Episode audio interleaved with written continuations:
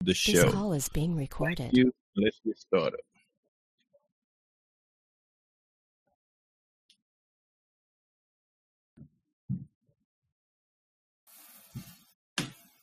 And during the few moments that we have left, we want to have just an off-the-cuff chat between you and me. Us. We want to talk right down to earth in a language that everybody here can easily understand. Now they fool around and tell the truth.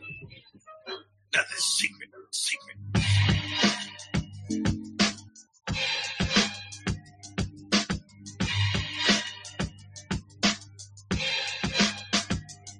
As devil search for the secrets to immortality, I alter my physical chemistry.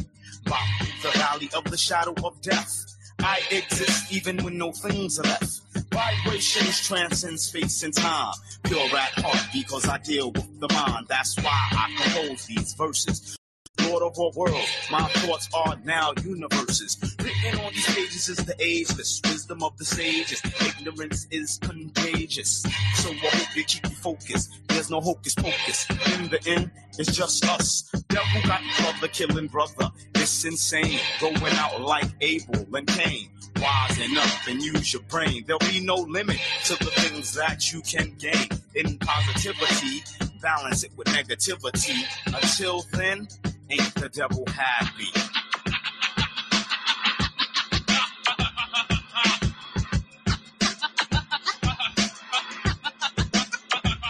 Ain't the devil happy?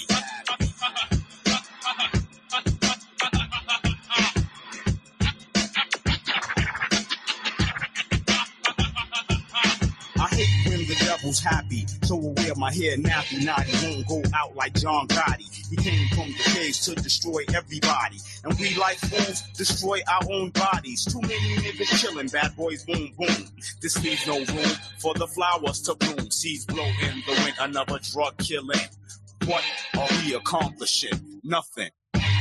What's the matter? Why every time I look around another brain gets splattered? Some pockets get fatter, but it don't matter. The devil's the only one who really is fatter. Lead ruptures, flesh, spleens are shattered, dreams are shattered. Another queen without a king. What will our children become without proper guidance? Probably nothing. So ain't the devil happy?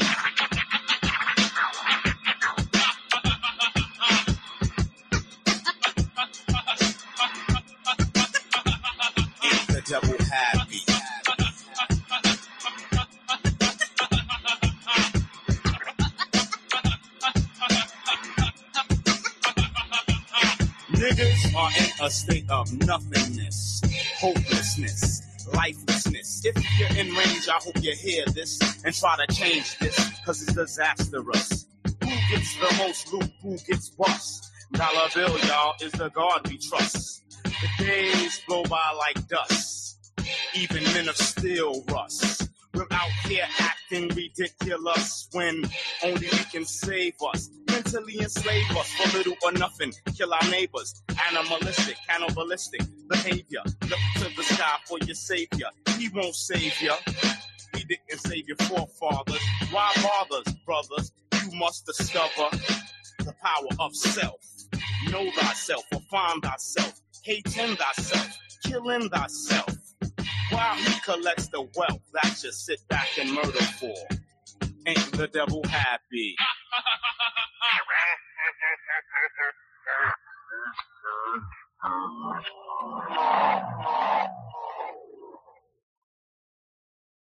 Hey there, Internet people. It's Bo again. So we have another uh, message I want to respond to.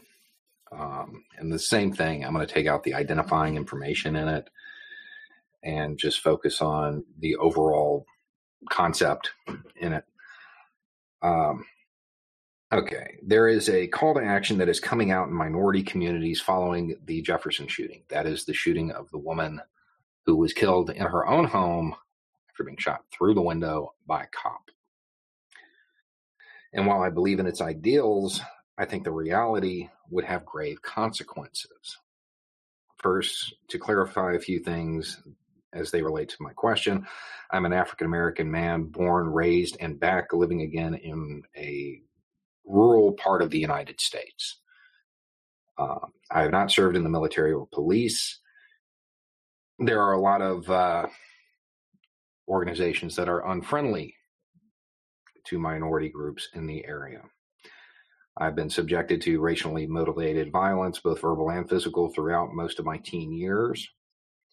I have since taken it upon myself to see combat training both hand to hand and with a firearm, and I'm about to embark on a wilderness first responder course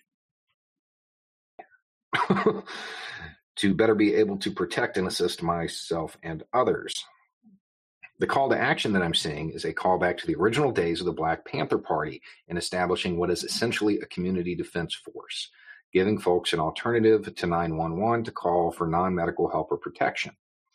I believe in the ideal of localized community defense, and I think that with the technology of today, it would be very straightforward to coordinate nationally, albeit mm. under observation. But of course, we all know the story arc of the Black Panther Party, despite all of the good they did. I'd love to know what you think an organization like this or how you think an organization like this would fare in today's world and potentially after November 2020. Okay, so the inherent question in this is do I think black people should set up organizations like this? No.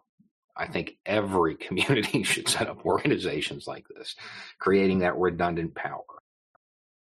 With marginalized communities, with minority communities, it becomes that much more important. So, I mean, yeah, this is something I advocate for everybody. I don't necessarily think it, it needs to be just uh, just a particular race or ethnic group. I would prefer they be geographically centered. At the same time, in your situation, not everybody in your geographic area is going to think highly of this. So I can understand why it would be limited in scope. That makes sense. Um, do I think the organization would fare well? Yeah, yeah. In today's world, I do. I think it would be fine. I think that I think it can avoid the pitfalls that the Black Panthers fell into. Um, when they came about, they were a very publicly militant organization. You know, the berets, the, the uniforms, all of that. I would avoid that. I would avoid that today. And I would expand far beyond, just like they did. You know, it's community defense. But at the same time, they had a lot of other stuff going on. I think these organizations should do the same thing. These little community networks engage in microloans for small businesses, um, assistance for the needy, mentoring, childcare. I mean, all kinds of stuff, skill development. There's so much that can be done once these networks are in place. And to me, that would be the focus. It, um, the other side of it, the community defense aspect of it, giving people an alternative to call, that makes sense. And, it should be part of it, no doubt. But I wouldn't adopt that militant structure that the Black Panthers had. Um, and that's not a criticism of them at the time. You know, when they came about, they didn't have a choice. You know, it's easy to look back and say, well, you know, they were kind of militant and that made them a target. Yeah. And if they weren't militant, they still would have been targets. So that, that doesn't matter. I don't think today that that posture is necessary. I could be wrong, but I don't think it's necessary today. And I think as long as that posture is avoided, you know, you don't adopt uh, military style uniforms or a rank structure that parallels the military, anything like that. I think it would be seen more as a uh, really advanced church group that also has this community defense component rather than a paramilitary organization. And that's where the grave concerns would come in. Because the second it gets seen like that, then it's a target for the media. You're the boogeyman and you're out to get everybody. So when you're talking about doing something like this, especially especially when it is going to be benefiting one particular community and there's already a, a storyline that says, "Oh, they're militant." The first battle is a PR battle. Um, you have to make it clear that that's you're not there to do anything wrong. And from this message, you're not. You're wanting to help people. That's got to be the messaging that goes out. Because if it's not, you do become a target for the media. Law enforcement will start looking at you because they're going to think that you know what they're going to think. Um, I, I, I think it's a great idea, and I do understand the concerns. They exist. They're real. They're warranted. But I think the pitfalls can be avoided. I really do, and I I know that there are organize, organizers in your community that can put it together. I'm positive of that. You don't need help from the outside, but if you want it, I can assure you there's a whole bunch of people of all skin tones that would be more than willing to help. Um, so, yes, I think organizations like this are important. Creating that redundant power, creating that that localized power structure is really important. Um, and I don't think that they'll become a target as long as they win the PR war up front. As long as the first stories that come out about them in the newspaper are about them helping a needy family or uh, you know setting up a mentoring program for for children or something like that. The pr battle is what's going to be important here. If if that battle isn't won then yeah all of your fears they're very real. They are very real because the us has changed it's gotten better but it hadn't changed that much. Anyway it's just a thought. Y'all have a good night. Murder investigation in Florida. A woman killed, and authorities are now examining the couple's Alexa device, their Amazon Echo. Was it listening? Here's ABC's Victor Oquendo. Tonight, police in Florida pouring over audio recordings from this couple's Amazon Echo Dot devices as part of a bizarre murder investigation. Detectives hoping to find audio from the night Sylvia Galva was killed by a spear. Her boyfriend, Adam Crespo, now charged with her murder ordinarily I wouldn't want these recordings. You know, I would jump up and down and object because I think it's an invasion of privacy. In this case, I actually am looking forward to the recordings. I think they're going to show the truth. According to the July police report, the couple had been arguing, and as Crespo tried pulling Galva off a bed, she grabbed a wooden spear that was part of the frame. He heard a snap, and the blade had penetrated the victim's chest. Police say Crespo's actions caused Galva's death. Hallandale Beach PD confirms Amazon handed over the devices. The company saying Amazon does not disclose customer information in response to government demands unless we're required to do so to comply with a legally valid and binding order. Amazon adding that audio is not recording unless it hears a key wake word like Alexa. Crespo's attorney says if there are any recordings, they'll only prove his client's innocence. David? All right, Victor Oquendo, thank you. Hi, everyone. George Stephanopoulos here. Thanks for checking out the ABC News YouTube channel. If you'd like to get more videos, show highlights, and watch live event coverage, click on the right over here to subscribe to our channel. And don't forget to download the ABC News app for breaking news alerts. Thanks for watching.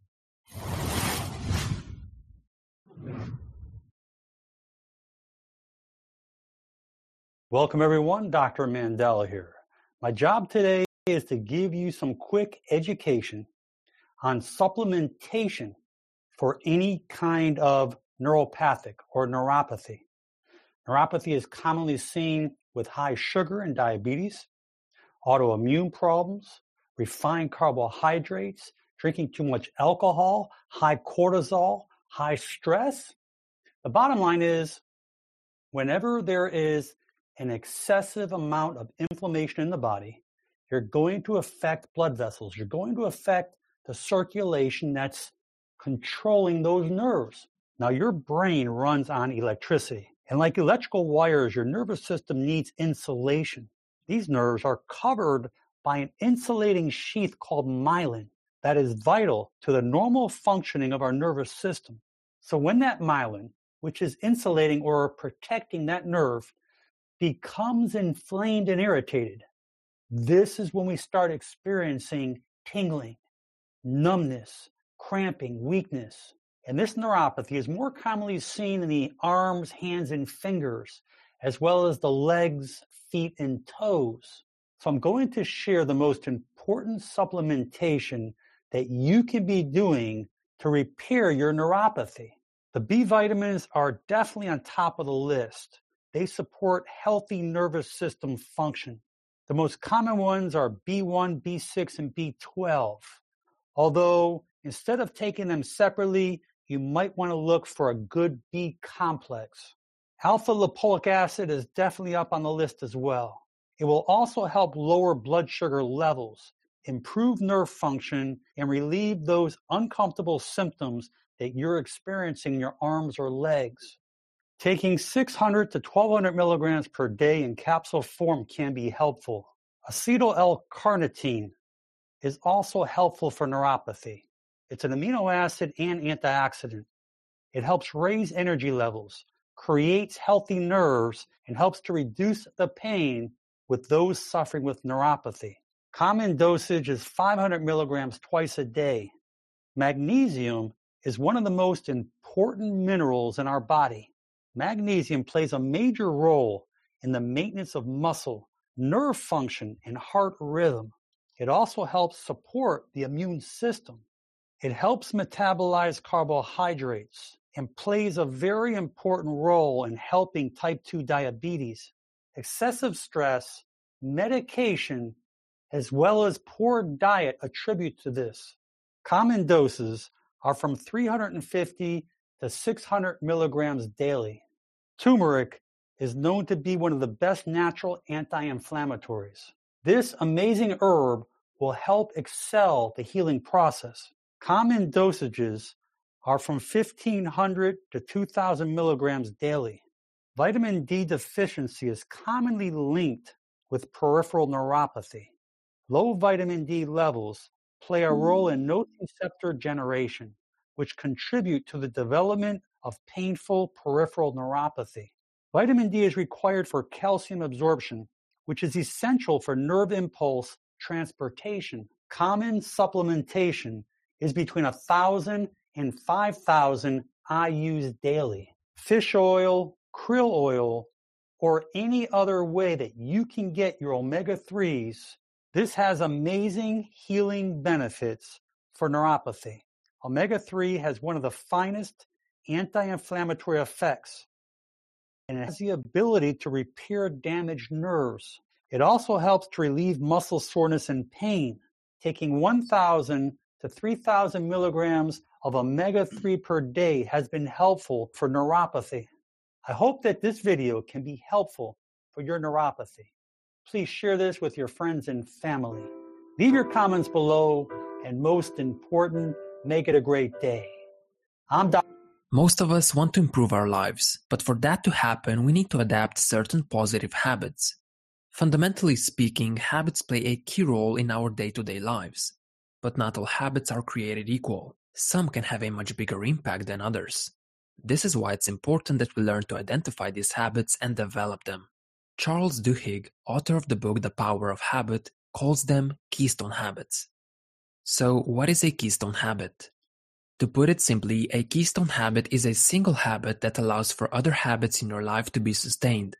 It's not much different from a normal habit, it's just that it has the most potential to transform your entire life. That's because keystone habits spark a chain reaction that can have a domino effect and other habits take hold. And often we're not even consciously trying to form all those other habits, they're just a byproduct of the keystone habit. Let me give you an example. This is Mike. One day he decided that he wanted to make a change in his life. He realized that all he did was work and spend time at home watching TV and playing video games. So Mike decided to pick up a healthy new hobby, which was exercise. He bought a gym membership and made a commitment to train there at least three times per week. Now, unbeknown to Mike, his new exercise habit would slowly create other new positive habits. Mike was a regular smoker, but once he started exercising, he found himself smoking less and less. Cigarettes were Mike's way of dealing with the stress at his job, but exercise offered a much better alternative for stress management. Because Mike was worn out after his workouts, his sleep improved. He fell asleep faster and had less awakenings during the night. As a result, his energy throughout the day skyrocketed. He became more productive at work and was even able to land a promotion. Mike even picked up cooking as a new hobby so he could eat more protein rich meals to make more progress at the gym. And because he was now cooking most of his meals, he started saving money since he wasn't eating out at expensive restaurants all the time. Mike became a completely new person in the span of six months. But he didn't try to make all these changes at first. The only change he committed to was exercising three times per week. It's just that his commitment had a domino effect and he formed other habits as a result. This is the power of keystone habits. Just one change can lead to an avalanche of other changes. And stories like these are not uncommon. There are many people who attribute a single habit change to their life transformation. However, if you take away their keystone habit, all other habits tend to become less stable and sometimes they completely crumble and fall apart.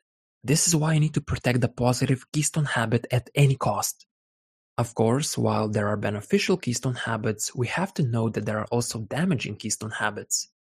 A positive habit can transform you into a better person, but a negative habit can leave you escalating down towards the bottom. So it's important that you identify any current habits that could be holding you back and make sure you break them. If you manage to break a damaging keystone habit, you'll find that the other bad habits often crumble as well. Now, let me give you a few keystone habits I believe have the most potential to lead you to other good habits. The first keystone you should try to acquire is any habit from the health trinity. What's a health trinity, you might ask? Exercise, diet, and sleep. All these habits are likely to lead you to other good habits, but most importantly, they also tend to build on each other. For example, eating a better diet leads to better sleep, but getting better sleep also leads to fewer urges and more willpower to stick to a diet. You get the idea.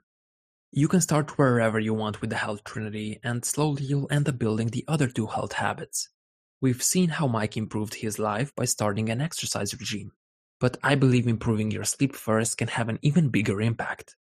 You might have noticed I make a lot of videos related to sleep on this channel. The reason is because sleep is the most important keystone habit for me personally. It simply improves everything else. I have noticed that whenever I get good sleep, everything becomes easier. I'm more motivated to do things, I have tons of energy, better focus, and more self control. In turn, this makes doing all my other habits a piece of cake. Practicing the piano? Super easy. Going to the gym? Barely an inconvenience. However, if I don't get my optimal sleep, I can see a noticeable difference. I don't have motivation, my energy is lower, I don't have much willpower, plus everything becomes a chore. That's why I try to get the best sleep possible every single night because this one habit has the biggest impact on my day. And if you're not optimizing your sleep yet, I highly suggest you try for at least one month. I guarantee you'll see a ton of positive changes in your life. Another good keystone habit is planning and tracking your activities. Planning is self explanatory. Sitting down for just a few minutes and developing a detailed plan for the day or even the whole week can help you prioritize things better. However, if you don't make any plans, you're more likely to just go through the day with no real direction.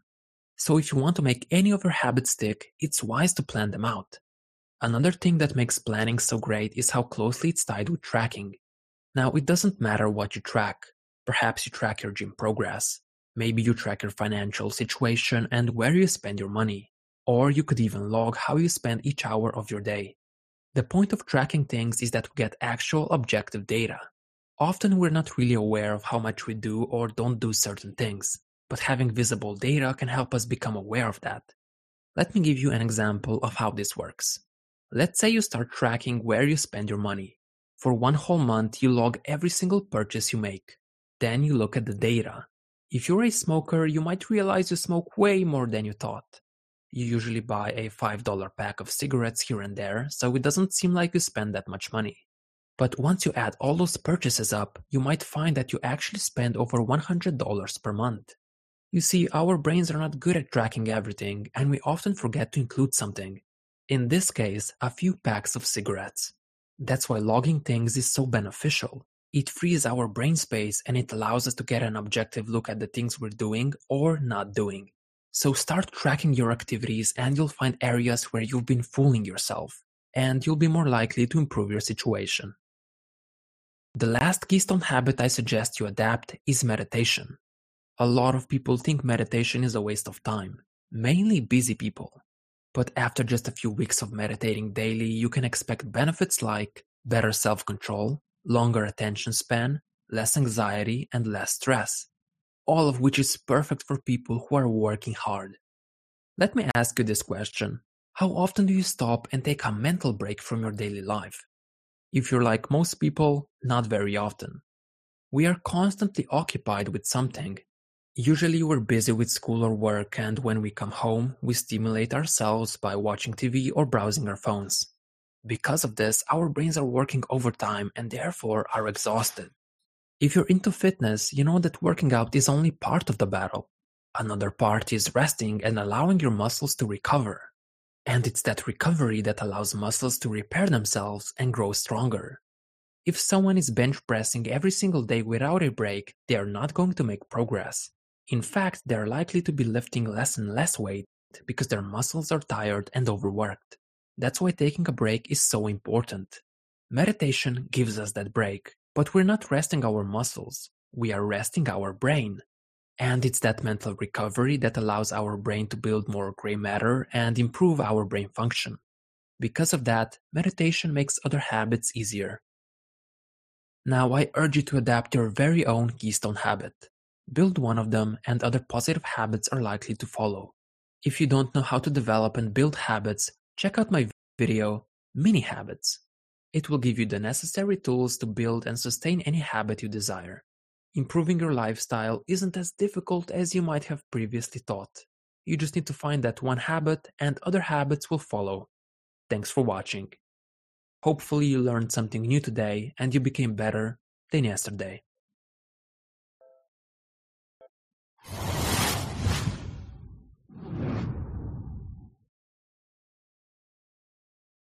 Welcome, everyone. Dr. Mandell here. Heart disease is killing millions of people worldwide. And many of these problems can be prevented with good nutrition and diet. Poor cholesterol, high blood pressure, clotting in the arteries as a result of excessive inflammation. These foods that I'm going to share with you today is going to make a big change in your health and in your future. Albacore tuna, eating this a couple times a week will pump up those omega 3 fatty acids, which is important for your heart health. Almonds will reduce overall cholesterol, so eat them in almond butter or sprinkle them over your snacks or salads. Asparagus has folate. Eating asparagus keeps homocysteine levels down, preventing the risk of heart disease and stroke. Avocados one of the best monounsaturated fats to lower the risk of heart disease and plaquing in the arteries. Bananas. Bananas are high in potassium and great for regulating blood pressure. Beets have major antioxidant compounds. They are high in nitrates. It will reduce blood pressure and cardiovascular diseases. Black beans are high in protein, fiber, and nutrients such as folate, and it's a great artery cleaner. Blueberries have a wealth of antioxidants. It has a protective effect on blood vessels. Your heart and your brain will thank you for snacking on them. Broccoli is an excellent cruciferous vegetable. It will lower the risk of many cardiovascular problems. Brown rice is rich in fiber. It helps prevent heart problems in many studies. They contain lignans, which prevent against heart disease, as well as magnesium, which lowers the risk of stroke and heart failure. Chickpeas, also known as garbanzo beans, is an excellent source of both protein and fiber. This will definitely help lower your cholesterol. Cinnamon is like a magic spice. It reduces bad cholesterol while allowing good cholesterol to remain the same. Coffee has major antioxidant effects. As long as you're not overdoing it, this can benefit the cardiovascular system. Edamame is a steamed soybean. These soy proteins help keep cholesterol levels lower. Whole eggs can actually protect your heart. Researchers in China discovered that those who ate at least one egg per day had a lower risk of heart disease and stroke than those who avoided eggs. Flaxseed contains omega 3 fatty acids and fiber. It helps flush out the arteries and it lowers blood pressure in patients with hypertension. Garlic has one of the best medicinal properties when it comes to reducing blood pressure, lowering cholesterol, and inhibiting the buildup of platelets in the blood, which will reduce stroke and heart attack. Ginger is not only great for nausea, but it's very effective in reducing blood pressure.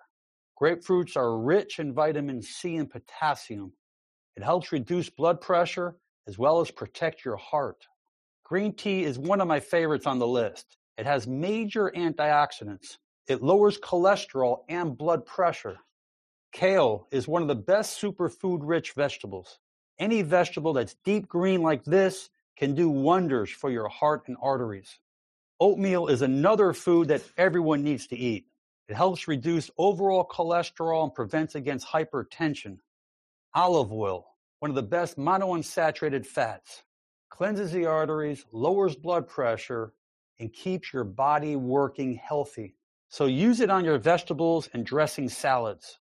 Oranges are filled with fiber, vitamin C, vitamin A, and potassium, a great immunity booster.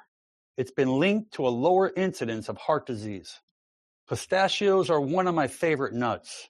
It contains healthy fats. It will help improve the health of lowering cholesterol and your blood pressure.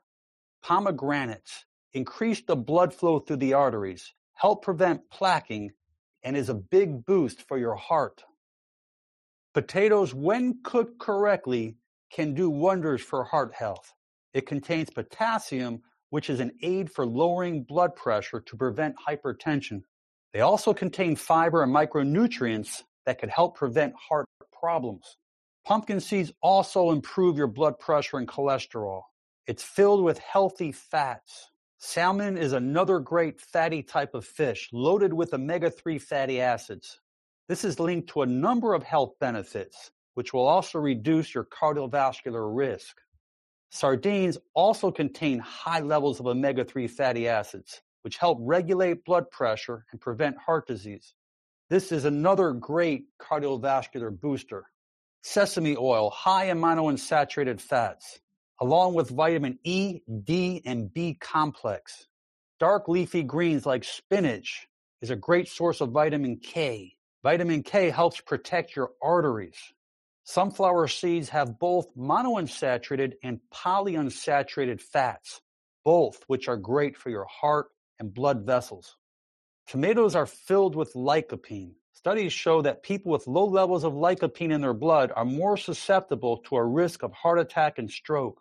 Turmeric or turmeric. Curcumin is the active ingredient that gives us so many health benefits. This is highly beneficial in preventing heart disease. Out of any nut, walnuts have one of the highest amounts of omega 3 fatty acids. Incorporating this in your diet will help prevent heart disease.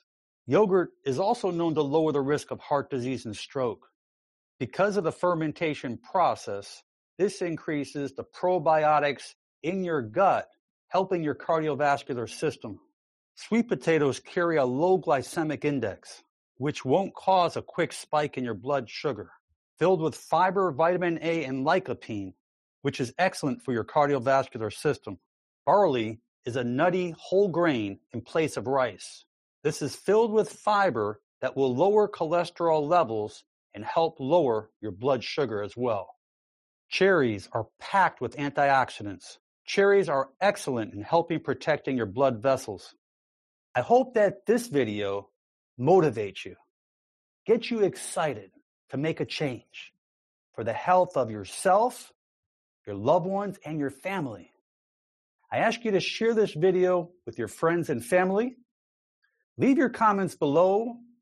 And most important, make it a great day. We talked I'm about Dr. the coming Alan economic downturn, calling it the greatest depression ever. So, what can we do to protect our investments? Joining me today, Gerald Celente, publisher of the Trends Journal. Gerald, welcome back.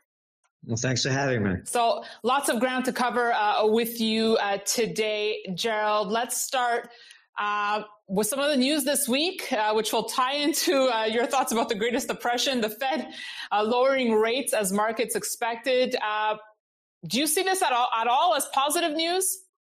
Well, it's positive for the equity markets and for the uh, huge debt that corporations are taking in uh, to keep expanding. But on the uh, negative end, it's they're building up more debt into the already over $250 trillion debt bubble. So what it is, I call it monetary methadone. They're just shooting in more money to keep the addicted bull running.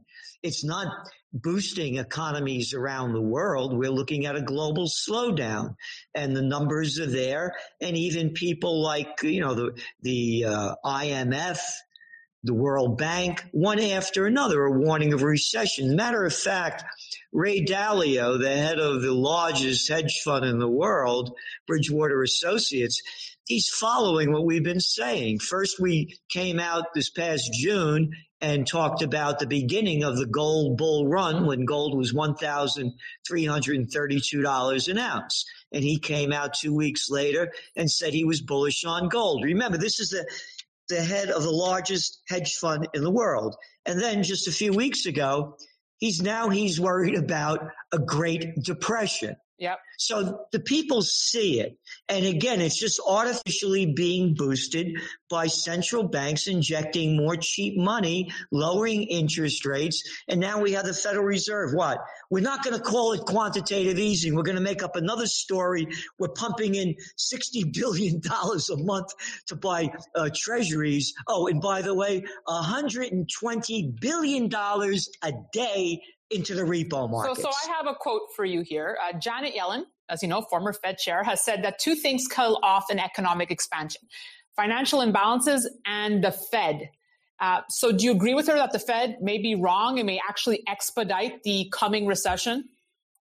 No, the, what the Fed is doing is they're, they're trying to hold it back by pumping this cheap money in but it's only temporary. You're seeing housing sales go back up, mortgage refis go back up because the money is cheap but the earnings aren't there. The debt levels for the consumers are getting heavier and heavier. So it's artificially propping it up, just like it did since the panic of 08. It hasn't filtered back to society. It's only gone to the 1%. And I'm not making that number up. You have three people in the United States Bezos, Buffett, and Gates have more money than half of America's population. And then you go around the world, according to the Oxfam Institute, mm-hmm. what do they have? 26 people have more dough than half the world's population combined. So no, it's not working. It's only making it worse. So, so let's play out this scenario, uh, Gerald, because you have said the next recession would be worse than the Great Depression. Um, you know, where, you know, how are you protecting yourself and where should investors go as a safe haven? I'm pretty sure you're going to say gold, but you know, what else? Well, you know, I can't give financial advice. I'm not a financial advisor, but speaking for myself, I call it guns, gold, and a getaway plan. You know, gold is number one. And that doesn't mean, you know, one of the things that I learned, took me a lot of years to learn, is that when things collapse, it doesn't collapse everywhere and at every level. And then things, things start coming back.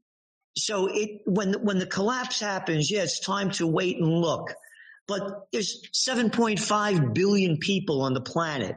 Not everybody's going to go down. So there's going to be opportunities as well. But for me, speaking only for myself, gold is the number one investment. And I've been saying that since I began buying gold in 1970. So, so are you all in gold right now, Gerald? Yes. A physical? Both because I have you know retirement things. I right. put so I put in you know IRA, uh, the GLD ETFs. Okay, how about any other precious metals, silver, platinum, palladium? Yeah, I, I have some silver, but gold is my priority. I, I have two thirds gold. I also want to get your thoughts on on what we're seeing on a global scale here, uh, Gerald. We were having a conversation offline before. You know, no shortage of countries here Ecuador, Chile, Algeria, uh, Lebanon, Colombia. Uh, you know, have you ever seen in your lifetime this many uprisings happening? And what is this signaling? It's signaling the people have had it. Again, the money's gone to the 1%. When people lose everything and have nothing left to lose, they lose it and they're losing it. And, and this is part of the greatest depression. It's a stage one. It's already happened. Millions of people taking to the street protesting that they don't have enough money to live while they're getting higher taxes, costing more for, for everyday living. So they've had it. And very important. This is extremely important. All of these movements don't have leaders whether it's Hong Kong, whether it's Spain, whether it's Lebanon, what's going on in Iraq with the massive demonstrations, Ecuador, Chile, Bolivia, uh, Colombia, one after another, no leaders because the people feel it. And this is part of the greatest depression. When we say it's going to go, get worse, you have, when the Great Depression hit, there were 2 billion people on the planet. We've added 5.5 billion more. They're out of work. They're living in poverty, violence all around them, corruption. So this thing is exploding. And, and, while this is happening, you know, I want to know if you think there's a correlation here. We've seen Bitcoin take off once again. Uh, do you feel that people are looking or, or desperate for other forms of, of currency here, of alternatives to their currency? Absolutely. And there's the people that don't believe in gold or silver or other precious metals, and they're they're going into uh, cryptocurrencies. And again, you're going to start seeing it increase, particularly as economies go down, their currencies weaken, inflation skyrockets, why wouldn't you want to have an alternative to a digital currency of a state backed by nothing and printed on nothing with huge amounts of debt load on top of you? All right, let's uh, bring it back home here. Gerald, we brought this up the last time when there was talk about the impeachment. Latest news right now the House just passed a resolution formalizing the impeachment inquiry into President Trump. I know last time you said this is just a, all a massive waste of time. Have you changed your tune? No, it's it's it's it's a it's a it's a sick joke. I mean, you know, first of all, what has he done? You know, I'm no Trump fan. You know, I can't stand what he's doing, you know, in, in his foreign policy with Iran and Venezuela and a lot of other things. But what did he do? He wanted to find out how dirty was the Biden deal. His little boy Hunter gets 50 grand a month, makes $3 million and knows nothing about anything about the industry, Burisma Energy or, or the oil business. So yeah, Trump wants to use it as a leverage to win the presidential reality show. Is this an impeachable offense? How about an impeachable offense starting wars based on lies? Let me tell you something. That Saddam Hussein has weapons of mass destruction and ties to Al Qaeda. The big issues are ignored. It's the presidential reality show and it's the dumbo craps against the repulsive-kins as I see it. I think I'm going to leave viewers with that thought from you, Gerald. Uh, always appreciate your passion and your thoughts. Thank you so much for joining us today. And thank you, and thank you for all that Kitco does to keep the people ahead of the trends and on top of the news. All right, thank hey. you so much. Hey, get off the phone.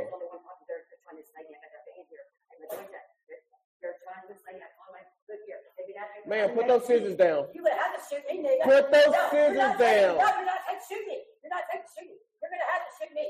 Please, mate, point number one. Put those scissors down. Hey, put those fucking scissors down. Put those scissors down. Put those scissors down. Hey, go back over there. You're gonna have to shoot kill me. You better have to shoot them. You ain't taking me, motherfucker, to save me, bitch. 104 no, quarters, 1033 the channel. Give me a sticker back over here. You got a white female, she has two. You ain't calling. You ain't calling. Hey, if you come over here, I will kill you. Drop the scissors. Drop the scissors. Shots fired. Shots fired. White female on the ground. Still got scissors in her hand. Shots fired. Shots fired. Drop the scissors. Drop the scissors. Hey, back up. Everybody back up. Hey, get out. Get out. Get out. Get out. Hurry up. Go that way. Go that way. Man, drop the scissors, please. Drop the scissors, man, please. Drop them. Drop them. What you got? Perfect, drop.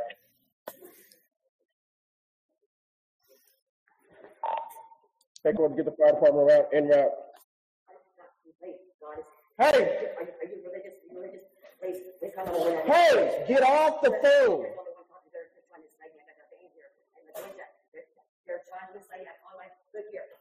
Man, put those scissors down. You're gonna have to shoot me, nigga. Put those no, scissors you're not down. Taking, no, you're not taking shoot me. You're not taking shoot me. You're gonna have to shoot me. Now, there really isn't anything radically wrong with being sick or with dying. Who said you're supposed to survive? Who gave you the idea that it's a gas to go on and on and on? And we can't say that it's a good thing for everything to go on living from the very simple demonstration that if we enable everybody to go on living, we overcrowd ourselves. That we're like an unpruned tree.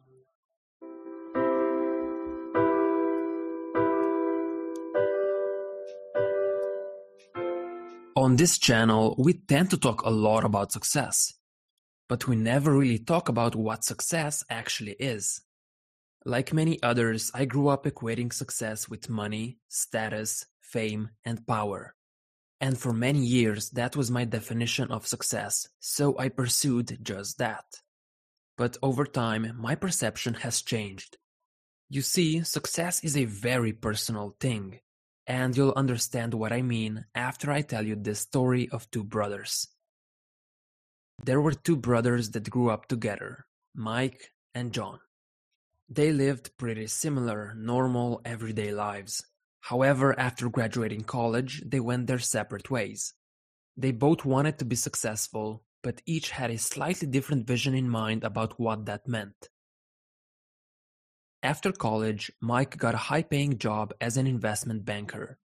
He decided this was the best path for him as it would allow him to reach his version of success, which was money, status, fame, and power. And over the years, Mike actually became one of the best paid investment bankers. He got a lot of respect for his work and he was semi famous in the investment community. And since Mike was making a ton of money, it allowed him to get a big fancy house and a nice sports car. You could say that Mike was very successful at what he did. But all this success came with a sacrifice. Mike's work consumed almost 80 hours of his time per week. That meant he didn't have time to go out and socialize, he didn't have time for hobbies, and he couldn't find the time to acquire a loving partner. His job was stressful as he had to deal with difficult clients every single day. And even when Mike finished his job for the day, he couldn't relax when he got home, but instead was still thinking about work. He simply didn't have the time nor energy to dedicate to anything else but his job. But to reach this success, those were the necessary sacrifices that had to be made. And Mike considered them worth it. John had a different idea about what it meant to be successful. After graduating college, John didn't pursue a high paying job. Instead, he followed his passion, which was photography. He wasn't making much money, in fact, he was barely getting by, living paycheck to paycheck. But while John wasn't rich nor famous, he had something else in abundance, and that is a lot of free time. Because he worked as a freelancer, he didn't have to work long hours. He could choose how long he worked, and John chose to work no more than 20 hours per week. This allowed him to spend his time on things that actually mattered to him. He had a big circle of friends and he enjoyed their company. He had a loving girlfriend who went on adventures with him and they regularly talked for hours, and they were even planning on starting a family together. And more than anything, John loved to spend his time reading books which widened his worldview. Even though John wasn't famous, didn't have a big house nor a fancy car, he was happy with his job and his life overall. So, who do you believe is more successful? Mike or John? If you were to ask Mike, he would say that he's more accomplished than his brother. But if you were to ask John the same thing, he would say he's the one who's more successful. Each one of us has a different vision of what success is. To some people, it's making a lot of money or being famous. To others, it's having great relationships or loads of free time. While we might believe that our version of success is the correct one, we need to consider that other people don't share the same vision. Now, if you were to ask me, I would say both Mike and John are successful. Success is setting a goal for yourself and reaching it, no matter what that goal is. That being said, you should never pursue someone else's dream. Just because someone says that being a lawyer and having money is success, it doesn't mean you should pursue it. Your dreams should never be determined by what others think, otherwise, you'll live a highly disappointing life. So make sure whatever you're aiming for is for yourself and not for approval of others. You need to define what success is to you personally and then follow that path until you reach your goal. And that is true success. Thanks for watching.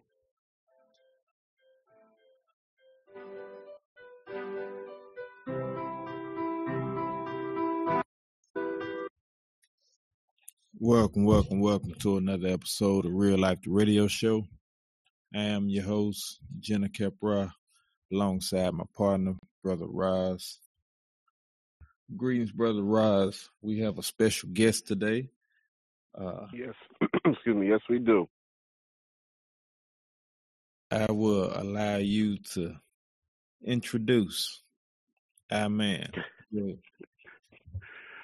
All right. Um, the guest that we have in this evening, uh, and he should be on the line already. We we've been texting each other um a little while ago, but um he's my older brother. Uh, he's also a uh, former radio show host himself of the show known as Tando Radio Show, which is a show that deals with prepping for uh, Black people in terms of just preparing for any sort of emergency.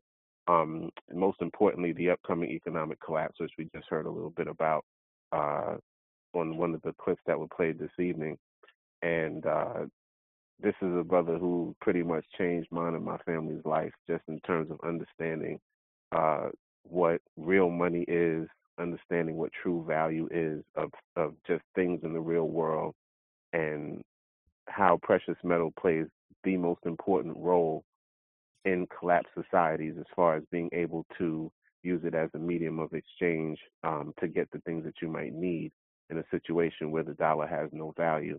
Um, it's the most reliable and most ancient form of money that there is, I would say. Um, there's very few things older than that. I think the first form of money was the cowrie shell, if I remember correctly, um, which was used from Asia all the way throughout the African continent as a pretty much like the way dollars and well cents coins are used today. Um, before people started minting coins, but he basically taught me a lot about those things and also how to read the pulse of what's happening globally. Um, and that has a lot to do with precious metals and what happens with those things and how uh, world events are tied into different happenings within the um, economic and, and, precious metals uh, market. So he's pretty much uh, just one of the most intelligent people I've known um, in my life. Uh, he's super, super sharp. Um, he knows a lot about just how to survive and just information that the average person doesn't have. Um, he knows about weapons. He knows about all that good stuff. He's just um, an all-around uh, general as far as just the way he he understands things and functions. And a lot of I, I haven't known him to talk about something, especially relating to the economy or what's happening around the world, and it not be accurate. Like that's that's just been my entire experience with him. I haven't had him once be wrong when he said such and such is going to happen. Sometimes it might take a lot longer than people who don't understand what he's able to see um, for them to see it, but he'll say it sometimes years before it happens, and then years later, exactly what he says is exactly what happens. So this is something I've personally seen, and a lot of people who may know him uh, personally or may have dealt with him might have had similar experiences because I've heard others talk about it with him as well. So, without further ado, I just want to bring in our older brother, uh, Dave, my homie, my big bro. Come on in. Right. Can you hear me? Yes, I yes. hear you. Peace and love. What's good? Peace and love, brother. I don't know who you were talking about, Uh, I, I don't know who in the world you were talking about. I was like, yeah, who, who is this dude? you better look in the mirror, man. How you doing? What's up, Jegna? Rise, how are y'all, man? Good, good to be home. Good to to just just to hear uh, you all. We haven't talked in a little bit, uh, but you know, just we we are always together. You know, we don't always have to be physically, you know, uh, in, in one's presence, but we are we are always connected, and and I feel that strongly with with you all, with you uh, and Jegna, and and just many many people. Y'all have become uh, real close close confidants and friends of uh, of mine, and more importantly, uh, brothers and warriors, because that's really who you gentlemen are, and and I think you know that, and I appreciate that uh, immensely, definitely, and so I just wanted to to come in and to sit with you all uh, and talk about some of the things you anything that you guys wanted to talk about or or just you know as they say chew the fat because there's there's some definite things that um, are happening that would be beneficial for folks to know and to you know prepare for it, it, it would do them very very good it you know one thing about preparing is that when you prepare correctly, everything that you acquire, you can always use. There's a there is a very bleak and and a very negative side to not being prepared because you possibly could lose everything your sanity, uh, your health, things that are important to you. So preparing isn't just for some calamity. You should be par- preparing your family and your children to be able to establish a legacy, build things that are important to them, uh, and to establish prosperity that can be passed on. The- You prepare for what it is that you want to accomplish. And that's very, very important for me in explaining how relevant is preparing. You know, you even if you're going to cook a meal, you need to prepare to cook the meal correctly. So what you guys are doing and the information that you give and it's so important to the people because in today's world the media group and, and the media platforms are the sacred grounds and instruments of those that have created it to subjugate and to enslave and to steal from the general collective population. So those platforms aren't going to make it available for you to come on and talk about your nonsense that's against the establishment in the system. So you have to create things on your own. And that's what you guys have done. And you've done it with a great commitment level that is very admirable. And I really do appreciate you all and look forward to assisting or just being a part of your continuous endeavors. And I really do uh, mean when I say that you all have made a great contribution to my life. Jegna has, and you have, Ras. I I, uh, I remember when I met both of you at different times.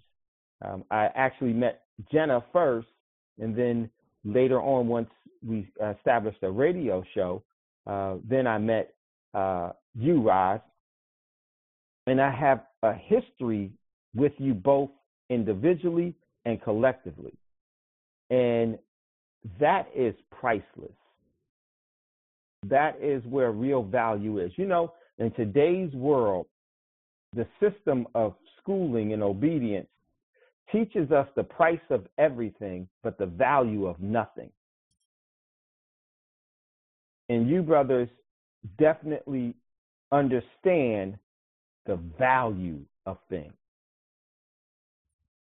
And I really do appreciate what you do, the sacrifices that you make, because believe me, I know what that entails in preparing a show, in in actually trying to get your point across when people misunderstand it or misquote it or or or just the overall regular uh, backlash that comes with them because you you all are not talking about what the system has told us is okay for us to engage in sports, entertainment, clowning, and other things, but the system doesn't want us to think, but they don't mind us thinking as long as that thinking isn't breeding any form of challenge to their overall systematic authority.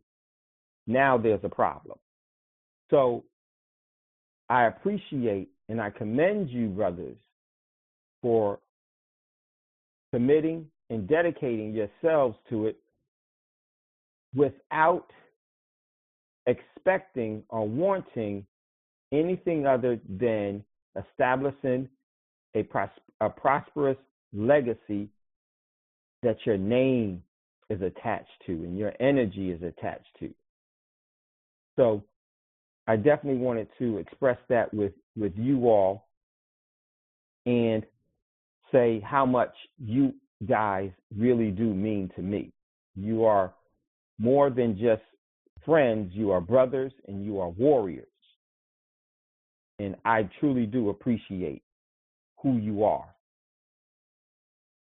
Oh man, Dave. Wow, back at you. Appreciate that, man. But it's a I know that it's a lot of people that's probably man, they don't they don't actually realize what that means when you say that to us. But for what they don't know, anytime that you pop up, there means there is something going on that all of us need to know, like you said earlier. Ras, do you have that uh article ready?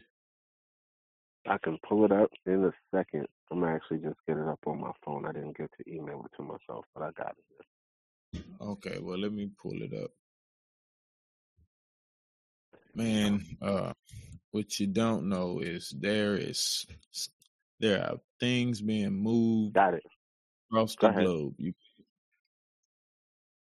Go ahead, finish what you were saying and then we'll go into it.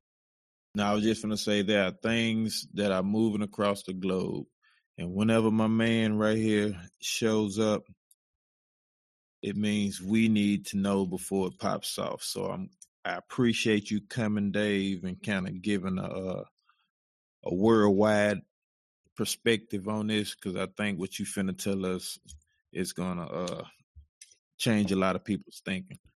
Go ahead if you're ready with the uh, article, Ras. No problem. So the um the article is from Times of Israel. It's entitled Israeli embassies around the world shut as diplomats and military attaches strike. Foreign and defense ministries unite in long simmering dispute with Treasury over bid to retroactively cut envoys' expense stipends, no consular services for Israelis abroad. All Israeli embassies and consulates around the world shut down early Wednesday as diplomats and military attaches went on strike in a long simmering dispute with the finance ministry over expense stipends paid to envoys. The move, coordinated by the Foreign Ministry, the Defense Ministry, and the Histadrut uh, Labor Federation, came after the Treasury reportedly backtracked on previous misunder- I mean, excuse me, previous understandings and said it would force the envoys to pay back thousands of dollars that they had been reimbursed for expenses. The closure came into effect at 1 a.m. on Wednesday morning Israeli time. Quote, due to the decision of the Israeli Ministry of Finance to breach understandings that were agreed upon and signed by the Director General of the Ministry of Finance on July 21, 2019, and to apply a one sided procedure that alters a protocol that has been in place for several decades, we are forced to close the embassy, unquote, said statements posted on various mission websites. Then it says, um, so this is okay. They have this written again in in uh, Hebrew. Okay, so quote: No consular services will be provided, and no one will be allowed to enter the embassy or consulate. Unquote. The statement said the closures were likely to harm Israelis traveling abroad and in need of consular assistance for issues like lost passports or medical emergencies. The defense ministry stoppages would harm Israel's defense cooperation with other countries and arms exports. The dispute is over expense stipends paid to Israeli diplomats and defense ministry envoys stationed abroad that are meant to cover a wide array of expenses from hosting events at an ambassador's residence to transport costs. The Treasury has been pushing to change the way it reimburses the cost and to tax the stipends, which would significantly hit the diplomats and attaches who have long complained about low salaries. It now also wants to impose the new system retroactively, which would force the envoys to repay thousands of dollars.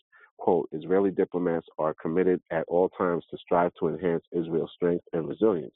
Unfortunately, the decision of the Ministry of Finance does not leave us any choice but to stake the above mentioned act, but to take, excuse me, the above mentioned action since the vital interests of the state of Israel have been harmed, unquote, the statement said. Quote, we hope that the crisis will be resolved as soon as possible, unquote. Israeli diplomats have long complained about low wages and poor working conditions. Once every few years, they enact labor sanctions, which are usually followed by a general strike with mixed results. In January 2011, the thwarted planned visit to Israel by then Russian President Dmitry Medvedev and but otherwise success Otherwise, successes have been rare for the Foreign Ministry's Workers' Union. Three years later, after weeks of increased labor sanctions, which included the cessation of any contacts with foreign governments and the suspension of all consular services to Israelis abroad, they shut down the ministry's headquarters in Jerusalem and 103 embassies and consulates worldwide for the first time in Israel's history. In November 2014, Histadrut labor union representatives signed a comprehensive agreement with finance ministry officials to increase pay for Israeli diplomats, ostensibly ending the workers' union long workers' unions' long struggle. However, diplomats say that five years later, it still has not been fully implemented. Beyond pay, the ministry itself struggled with massive, massive budget cuts. In September, the foreign ministry announced that it was being forced to freeze most of its diplomatic activities worldwide due to lack of funds. The ministry says that the instruction was given by the finance ministry's account accountant general due to the quote grave deficit unquote in his budget. Activities that were suspended included diplomats' overseas work trips, the formulation of new diplomatic initiatives and treaties, hosting delegations of foreign diplomats and journalists in Jerusalem, renovations and maintenance at the ministry headquarters, and so on.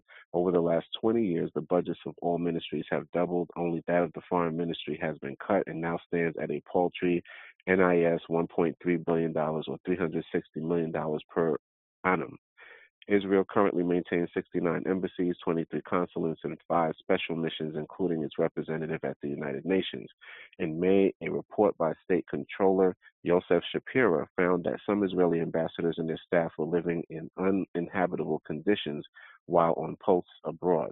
Shapira's report said that many of the 250 or so properties and staff residences under the Foreign Ministry's charge were in a dilapidated state.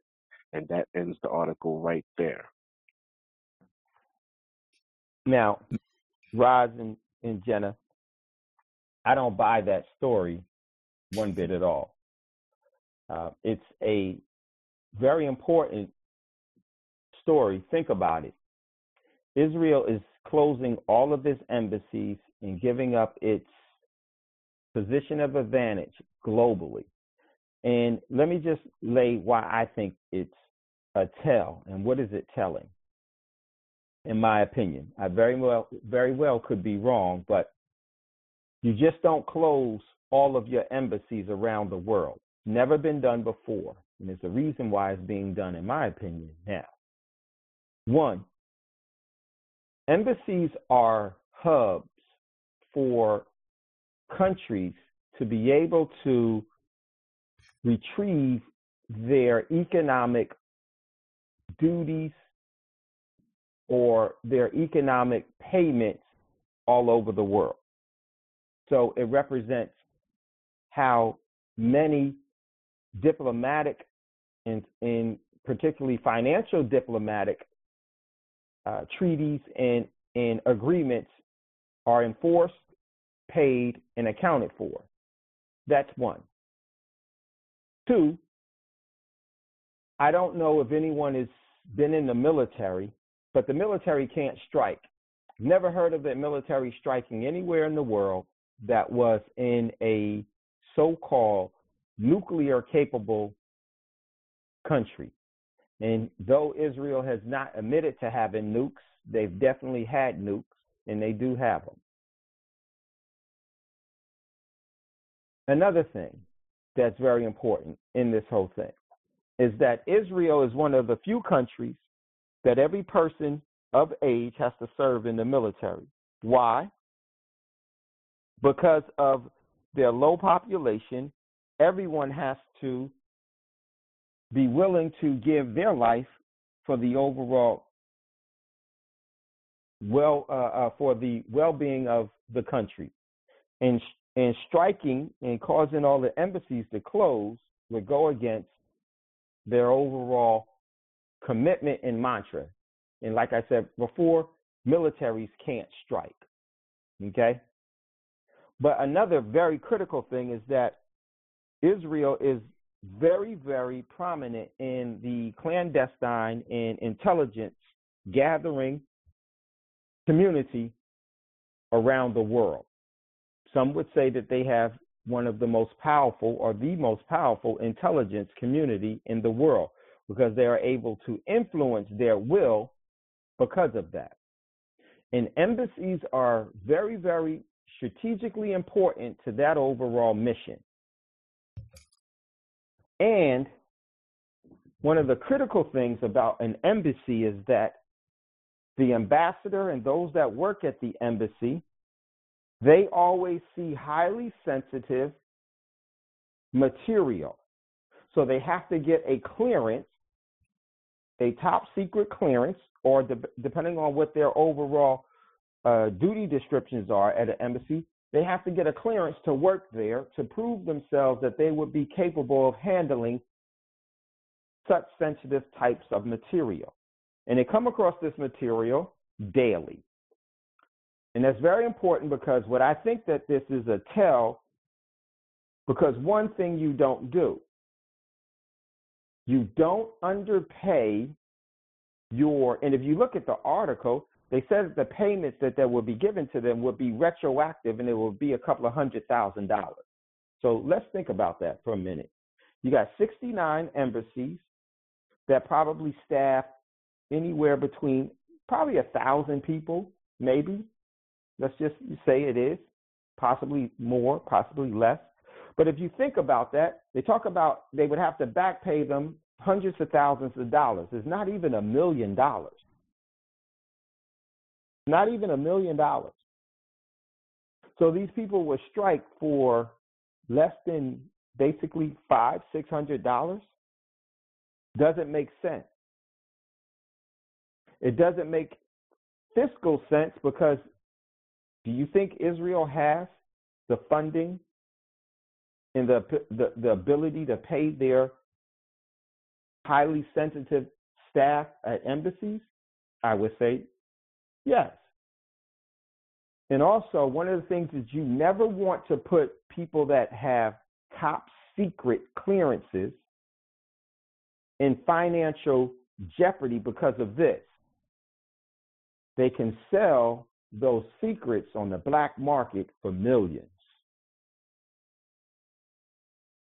So it doesn't make sense. And another thing that's possibly coincidental but has great relevance, what I mean by what I just said was if this week is the anniversary, the 40th anniversary of when the embassy in Iran, in Tehran, was taken over by the students and there was a detachment of Marines that were there.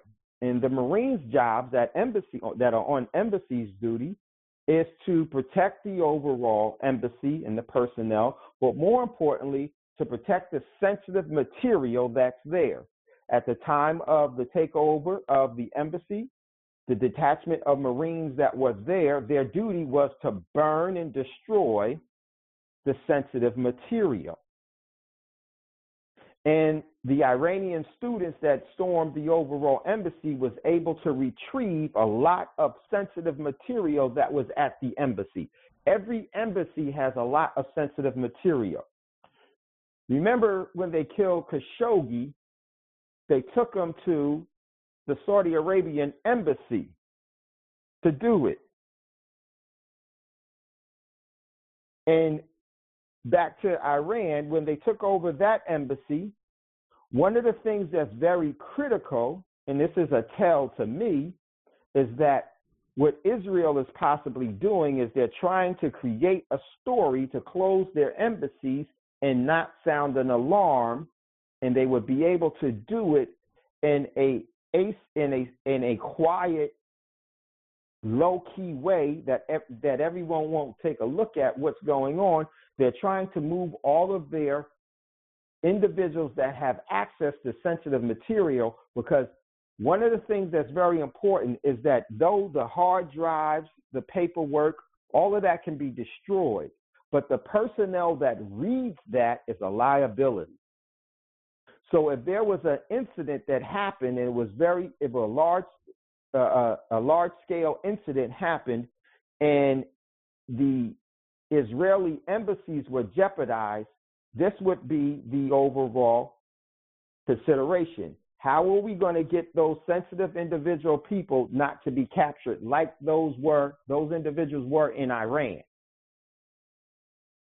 Because you can burn or destroy the hard drives, but if you torture the people that read it, guess what they're going to do?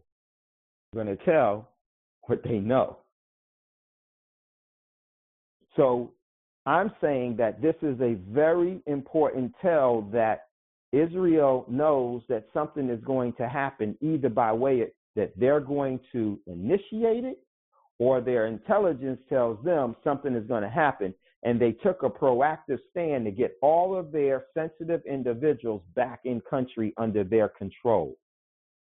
And they probably schemed this and, and had the whole schematic put together years in advance. They don't just plan one and two weeks in advance. They have to plan, and they do plan years in advance. And you can see some of the planning by the events that unfold. This is highly unusual. This doesn't happen. I don't buy the story. And to corroborate and validate this, Iran just this week and today, the Iranian president today said they are going to start to enrich uranium at one of their most productive facilities outside of Tehran, the very facility that Israel and the U.S. in the agreement that they had with, with Iran that the U.S. broke in May wanted them to was one of the highest priorities to get Iran to stop being able to produce uranium, weapons grade uranium. So once the US broke the treaty and broke the deal, what did Iran do? And then they invoked sanctions against Iran. Iran started to say, okay, we're going to play hardball. In my opinion, Iran already has nukes and they should. It just to me, it it is something that should happen. If other countries have nukes, then you should too. Why is it that Israel and in the in the U.S. don't want Iran to have nukes? Because you can bully somebody when they don't have a stick. You can sanction them. You can get them to to uh, be a part of a un, un, un, uh, uneven deal, an unevenly yoked deal. You can manipulate them to your advantage. I generally don't see bullies trying to fight someone that can defend themselves or actually beat them. They always try to pick on someone that they can actually physically handle. This is common knowledge. So the tell that I'm seeing based off of what the Iranian president said today, and this was just last week that Israel did this at the spur of the moment. But the day before this article came out, there was an article that was in the Jerusalem Post that said Israel has started to receive intelligence at their embassies of a major military threat from Iran. So, uh oh, that came out the day before. The next day, they closed all of their embassies around the world. That should tell the everyday people, that should tell you and I that something is brewing. It's either going to be something that, uh, well, I would say who's going to start it is really insignificant because every war, 99% of the casualties of war are innocent people that had nothing to do with the decision to go to war, had no, no beef with the individuals. So it's, to me, it's a sad state when someone can pick a fight and have you bleed. when someone can decide that you're going to give your life for the benefit of them. We have to really change our overall standing. We have to really change our overall participation in everything that affects us globally. Because if we continue to allow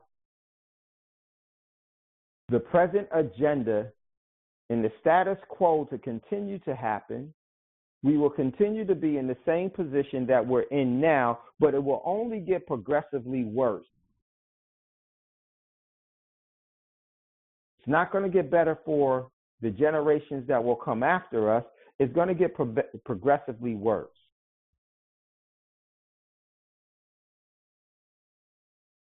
So I really wanted to, and I'm I'm gonna say, you know, Ras and Jegna, you know, uh, that we started on the radio and we talked a lot about these things, and these are going to be some of my last, you know, interviews because the events that are happening, and it's just really time for me to to quiet and to better prepare myself. And and I say that because and I and I say that only because each one of us has an individual journey. And in that journey we have a choice as to who we are going to be based off of the abilities that we have.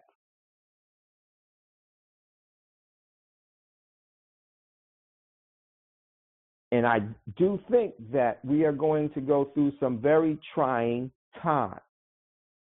But these times are manufactured, and that means that they can be repaired by the collective decisions in the collective movement of people if they will only think for themselves and really require and really desire the ethical treatment of oneself.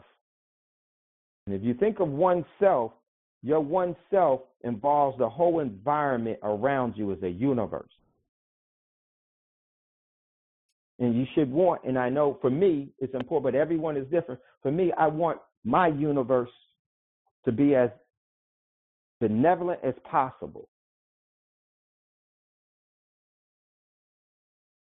Because if we can continue to do what we've been schooled to participate in, the same results will happen. There is nothing new about the New World Order, nothing new about those things. Those are all retreaded things It's just new to us because this may be our first time or this is the moment that we're in this physical environment right now, but it's not new. And I looked at some of the moves that are happening globally. And for me, it's a tell that there are some major things that are on the horizon. I definitely hope that I'm wrong, but, and I say this and I, I, I want to, please don't take me, I don't mind if it isn't. Because one thing that I've come to realize and I've noticed is that people don't really make the necessary changes until they actually are faced with losing everything. Until they absolutely have to. I I would only hope that in the future it's not because we have to, it's because we want to and we won't put up with anything less than. So when I look at the two sides of what's happening, and I anticipate that in Iran is going to start up their enrichment process tomorrow, which is I believe is right now today today there on Wednesday. So I wouldn't be surprised within the near future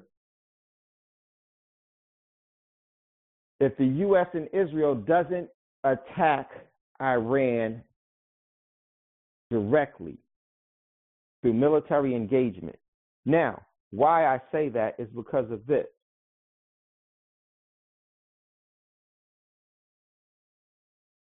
The Israeli military and its decision makers, and the U.S. military and its decision makers, have already decided that they will, in my opinion, that they will try to use military force to keep Iran under their control. And I don't think it's going to work. And when it doesn't work, it's going to springboard into unexpected events.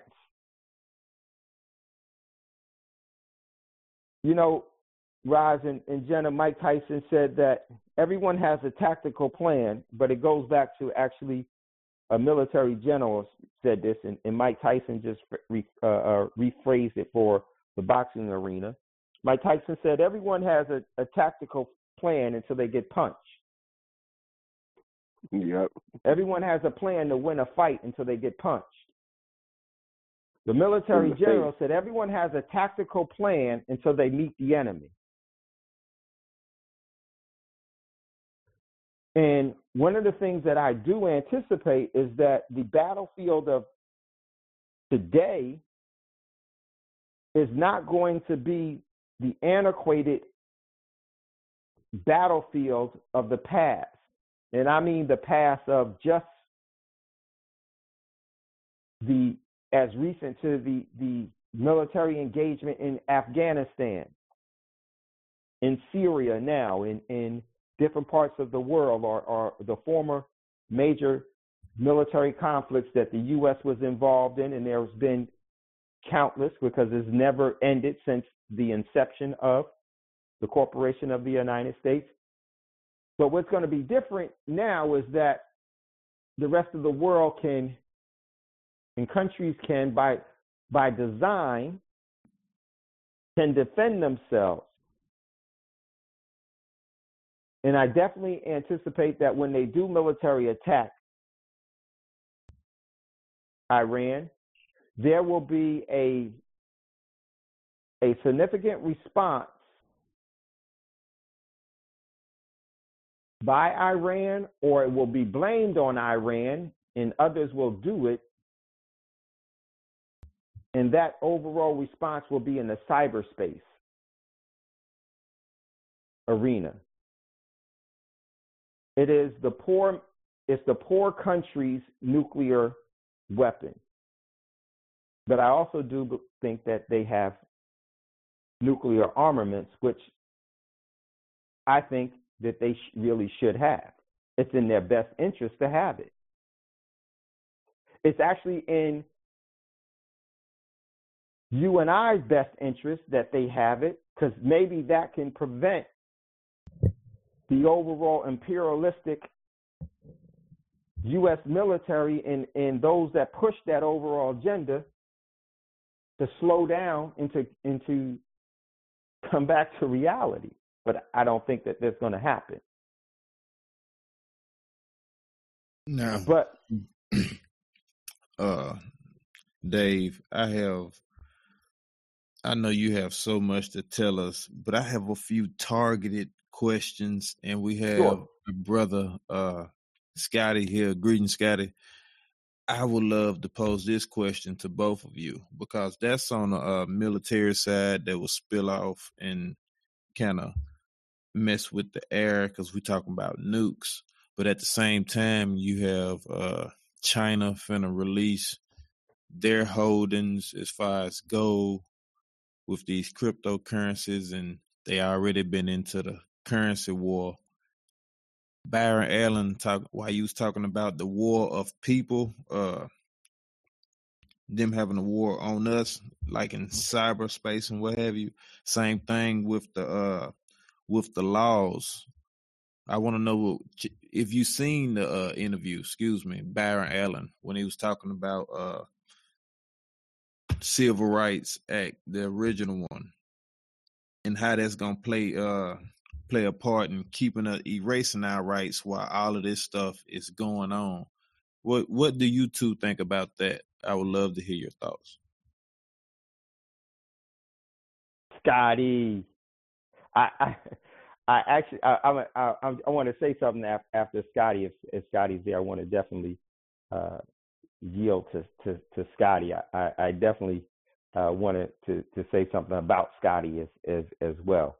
Um, so I'm gonna, I'm gonna yield to, to Scotty, and then um, I'll, I'll come in after uh, Scotty does. Well, let me open.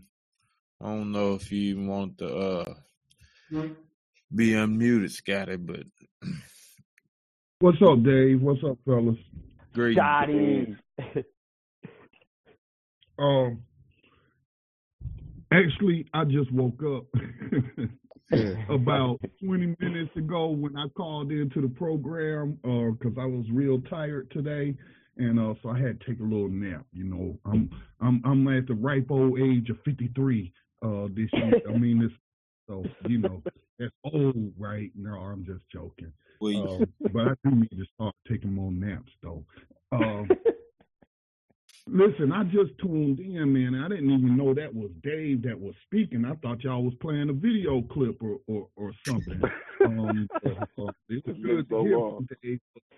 Um, I the only thing I can speak on, um, because of what I heard, um, is that 1866 Civil Rights Act, and you know, I've been I've been looking at what um, Byron Allen's fighting for. Um, I think he's doing a lot of exaggerating to get black folks in their emotions about something. Um, let's let's break, let's look at what he's really fighting for, right? So what he's fighting for is to build his own black network or or cable company or something. No, he's not. He's he's fighting for integration. He wants to integrate, and not that I'm against integration, but that's what he's really fighting for. Is he wants to integrate his comedy programming, um, his entertainment programming. We're not talking like any kind of black empowerment programming or anything like that. Uh, you know, I looked up all of the different shows that he has produced. You got like Car TV, you got uh, Who Wants to Date a Comic or something like. This is all entertainment, right? Um, yeah, he got the Weather Channel, okay, but this ain't Black Empowerment Radio or Black Empowerment Television that he's talking about. He just he wants to force Comcast to take his programming. Comcast saying they don't want to take his programming because they already got some African American programming or black programming, and they don't think his is is um well really they're not even saying that. They're just saying that they don't like the quality of his programming. Um, he got some what they call them judge shows and stuff. Is one sh- judge show with a white woman judge, another one with the black dude um, judge, and um, matter of fact, I think some of his stuff might be on AT and T because that's the only cable company around here, and we have cable. And it seemed like I saw saw some of that. So that's what he's asking. Com- that's what he's trying to force Comcast to do is take some of his programming. Now he's saying they don't want to take his programming because he's black. So I'm like, is there a smoking gun memo where they say uh, we're not going to do business with him because he's black? Because they doing business with a black-owned company, uh, founded and, and the CEO, and one of the other CEOs is Indian, but the main dude is black. He may be African. I didn't look up his his um, background that deep, but it's called Afrotainment. That's the name of his company. The other one is um, they didn't rename it. It's Cat. Y'all, everybody well, not everybody, but Cathy Hughes, giant in the in radio, right? Then she started TV One, um, and had a, had something called Radio One. Um, you know, Cathy Hughes, black woman, been around a long time, man. Probably, um, probably on more radio stations than any black person at any time, you know, in our history, in in U.S. history. So she, they carrying one of her channels that she created.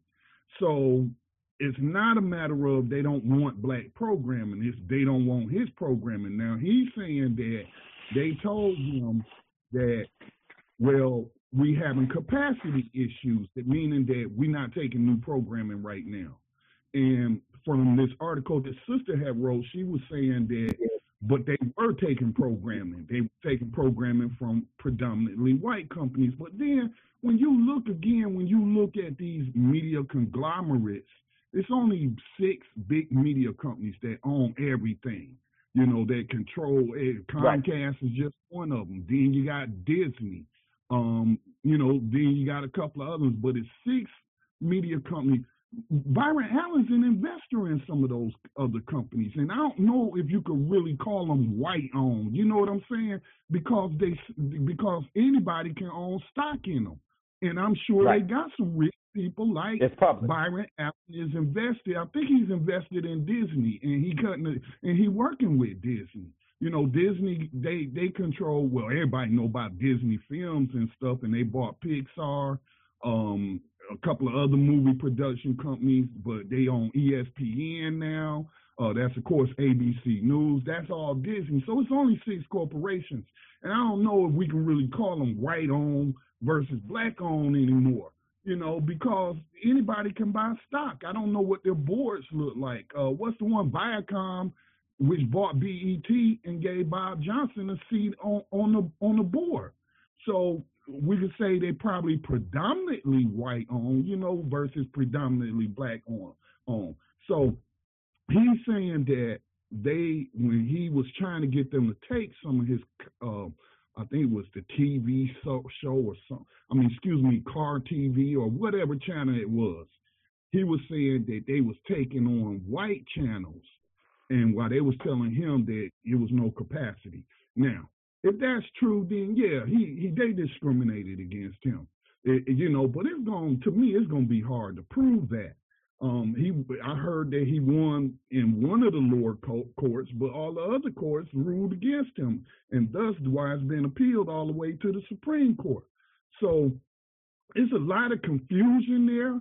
It's not a lot of facts. I would need to see see, and when I say not a lot of facts, I mean out in the public realm. I would have to look at the actual court documents to see what evidence. So I'm just reading what some reporters have written written about it, and the, and the most objective one, free of emotion and feelings, was written by this black woman um, that I had shared the other day because I wasn't nobody giving me no no no uh, real information. Like, what's the evidence he presented? Don't tell me about oh we about to lose our civil rights and we about to go back to 1865. I'm like, dude, we already in 1865. if you look at slavery, what you talking about? Right. You know. Right. Right, Scotty. We, yeah. we, it's going on right now. So what are you talking about? Just look. If he's, for example, take the 1964 Civil Rights Rights Act, which has to do more with with employment law and then you know other civil rights. But let's look at it in employment because most people use that to sue their employer for discrimination and not this. See, the 1866 has to do with business contracts mostly. And it basically saying it was written specifically for, for former victims of slavery and saying that they had to be treated just like a white man in, in areas of business contract. It literally says that that you have to treat them like a white person. You know what I'm saying? It literally says that. Okay. But if it had any force and power behind it, it would have never been no Jim Crow. Now would it? It would Jim Crow wouldn't happen, right? See, if, see, you right. can put a law on the, but if you can't enforce it, it might as well not even be there. You know, but looking at the 1964 Civil Rights Act, I sued a company under the 1964. Uh, well, I didn't actually sue them. I filed a complaint at the Equal Opportunity Employment Commission, uh, the EEOC. So what had happened was I had not long gotten out the military and I was taking any job I could find. Jobs was kind of scarce. You know, I couldn't find a job with with Ma Bell or any other telephone companies. You know, because that's what I was do, doing in communications in the military. So I got a family. I got two small children. I got a wife. I gotta gotta I gotta have a job. You know what I'm saying? So my cousin got me a job at this little uh, um, uh, cotton place. You know, that make cotton and stuff like that. But what I was doing was working loading trucks with these big old cotton rolls that probably weigh about 50 pounds each, and we had to load those trucks. I was the only black guy in that department loading those trucks with with those cloth. Um, I, you know, I get along with just about anybody. You know, ask me question. I talk to you. I'm a friendly person. So them guys, them white guys took took a liking to me. You know, um, and and so anyway, it was like a seasonal job. And then around Christmas to January, no, December to January, you were out of work for those two months. You know, it was a seasonal layoff type thing. So then January come around, February come around, they call all the white boys back, but they don't call me back. You know, I, they don't know if I had found another job or not, which I had not. And so one of the white boys who used to come play basketball um, you know, at the gym where I played at, he was like, Man, we back at work. Where you at, man? Where you at? I was like, Ain't nobody called me. And he was like, Dang, man, that ain't right. Everybody's back at work now. So I went to the EEOC and filed a complaint. They said, I, I, you know, that they discriminated against me based on the 64 Civil Rights Act.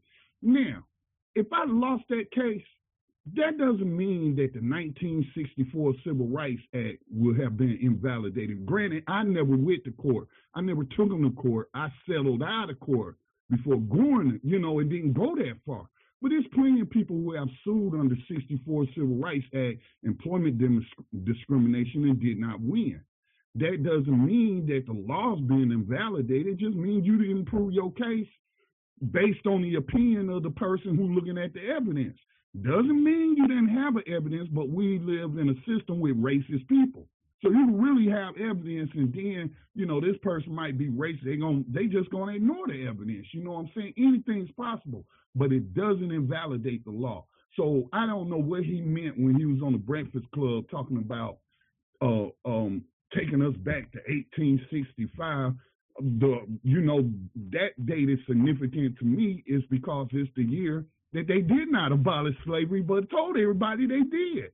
And they just put an exception clause in the 13th Amendment and said, if we convict you of a crime, I'm paraphrasing, if we convict you of a crime, we're going to throw a bunch of laws on the books. And then during, you know, the, the Jim Crow era, we just going to target black folks. Like no loitering, no five black folks standing on the corner, no black folks. Oh, you got to get off the sidewalk when a white person comes. If you know, and then just start targeting black people with these laws and, and put them back into what? Into slavery. They put them in the prison, then hired them out from the prison to the mine, working in them dangerous mines, uh, working on the railroad, laying them railroad tracks across the country, uh, even going back to the plantation and what have you. And that's what we have today. So I don't know what he means. See, people be trying to get you in your emotions and thinking with your where you're not thinking logically, and you be like, "Oh my God, we're gonna go back to 1865." What does that mean? What do you mean by that? So if they, if he lose his case, then that just simply means he lost his case. That don't mean that the law is to go away. I can still make a contract with. Let me see, what white company do I have? A I I have a contract with with Blog Talk Radio right now, but my contract is that. I'm glad I, I remember that. Do y'all not remember when I got when Black Talk Radio got kicked off of Blog Talk because our yes. name was black? Okay. Yes. Now that was one manager there. His name was John Sweet, and he was a, he was an asshole. Okay, and he is a suspected racist. So he's gonna call me up one day. Hey, Scotty, what's going on with Black Talk Radio? Why is your website red, black, and green? This is a real conversation. This dude called me at my house. Okay, on Black Talk Radio, it wasn't just me. I had I had recruited other black hosts to do programming on different days, right? So um, he banned. He was like, "Well, we're going to suspend you," and didn't really give me a good re- reason for like seven days or something like that. So we was very popular program on there. So all the listeners were like, "Oh, that's wrong. What are y'all doing?" And so he was like, "Oh, okay, we're gonna restore the account after three days, right?" So anyway, anyway, I could have sued them. I could have went the route, eh, eh, you know, let's say that they had put a, burn, a permanent ban on me. I could have went the route and, and sued them. But I did, but you know, I, it didn't come to that. But what what I did do was when I first got banned, I was like, this don't feel good. I feel sick to my stomach. This man then took my voice away from me. He then took our voice away from us. I, I mean, I literally was feeling my stomach. I was like, okay, Scotty, this is what you got to do. You got to do some research and you got to develop your own technology to, to do that so that nobody can ever take our voice away. So that's how Black Talk Radio Network came to be. So now I'm in a position of self empowerment, right? I, I've self empowered myself. I didn't go to some other platform or, or what have you. I built a platform for us. So then guess who reaches out to me and be like, hey, we, we charge people now, but you was one of the first ones on Blog Talk Radio, your account, Black Talk Radio, you know, back in 2008. How about we distribute your content for free and you don't even have to pay us? Okay, so I'm in a contract with them right now. So if Byron Allen loses and he's trying to do something similar, He's trying to get Comcast to distribute his content like Blog Talk Radio distributes our content. We distribute our own, but they distribute it for us too. You know, iTunes distributed for us. Uh, Stitcher distributed for us.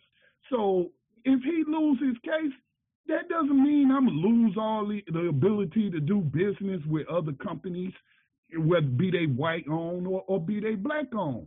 So so I just need to wait until the case, because I don't, let me put it this way this is based off of what I know. I may not have all the evidence because all the evidence ain't out there. So that's, you know, I hope I didn't confuse anyone, but I don't think we in any danger of being, you know, all thrown thrown in the prison any more than we already being thrown in the prison. So I don't know what he means by that. But uh, also, since it's saying, you know, he's trying to do business with a predominantly white-owned company, I was being sarcastic and, but not really, but being, you know, saying it in a joking manner. For all those people that say the civil rights uh, uh, bill destroyed all these prosperous black businesses, you should be rooting against Byron Allen. You should hope that what he says comes true so black people be forced to build their own stuff and only do business with each other so we can back, go back to this golden right, era right. that some people believe was going on during Jim Crow. So I, I'll leave it at that. I, I need more information, is what I'm saying. Hey, that's just the start of the conversation. It sounds like you had something to uh, follow up with, Dave. Go ahead. Your mic is open. No, I was I was just um, you know what Scotty said is is so pointed, and it comes from someone that has a thorough ed- education uh, in that overall field of media, and, and so you know I I take Scotty uh, uh, word first because to me he's the the expert of that, and just just to to add some things uh, to this is that Byron actually did win out of California at the Ninth uh, Court of Appeal twice, and so it's Comcast, and, and they're appealing to the Supreme Court. But I agree with with Scotty and how he laid everything out. The thing for me, for me personally, the thing that I want to bring notice to, and, and Scotty carried. Scotty was the person that gave me a show. So my loyalty and allegiance to Scotty is infinite. And Scotty is one of the few individuals that is actually creating and, as he said, empowering our community. And Scotty doesn't have the exposure that is necessary, nor is does he have the overall uh, uh, position and capacity that our community has been saying that they want. See, just to say that you want something means nothing. You have to have to put you have to put energy and, and dedication and commitment behind it. And if we don't build, we won't have. If we don't change, we get what we've been getting. And Scotty is a great example of that. This is the person that we should be supporting because he's proven where his overall moral convictions lie. I want to say this about what Byron Allen case. I don't. Byron Allen is immaterial to me as the individual. Okay? The thing that Byron Allen said was he quoted the Civil Rights Act of 1866. And there are different variations of the Civil Rights Act, but the Civil Rights Act of 1866 is very significant and very important from this standpoint. It shows the evil intentions of those that penned the Civil Rights Act. In my opinion, the worst thing that we can do is rely on the devil. And when I say the devil, I'm not talking about, well, let me put it this way. The best, the worst thing that we can do as a community is to allow an unethical system to write our overall code of conduct in ethical behavior.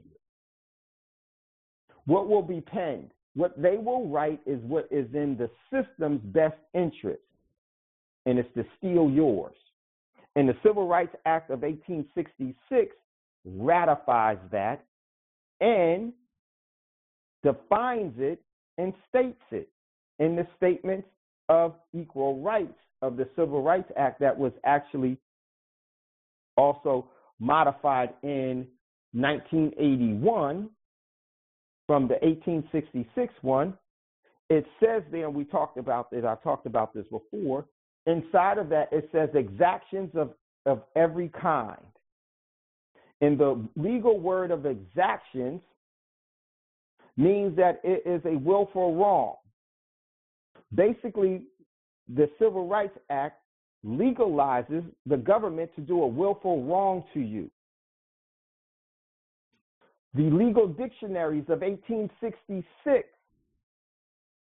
has actually gave the legal definition of what an exaction is. And what it says is, let me read it to you real quickly. Hopefully, let me I can pull this up real quick. Because the intentions is always revealed. You know the old saying, the devil is in the details. And then in these details, it tells you everything. And I, I should have pulled this up. I'm sorry, I wasn't. Give me one second.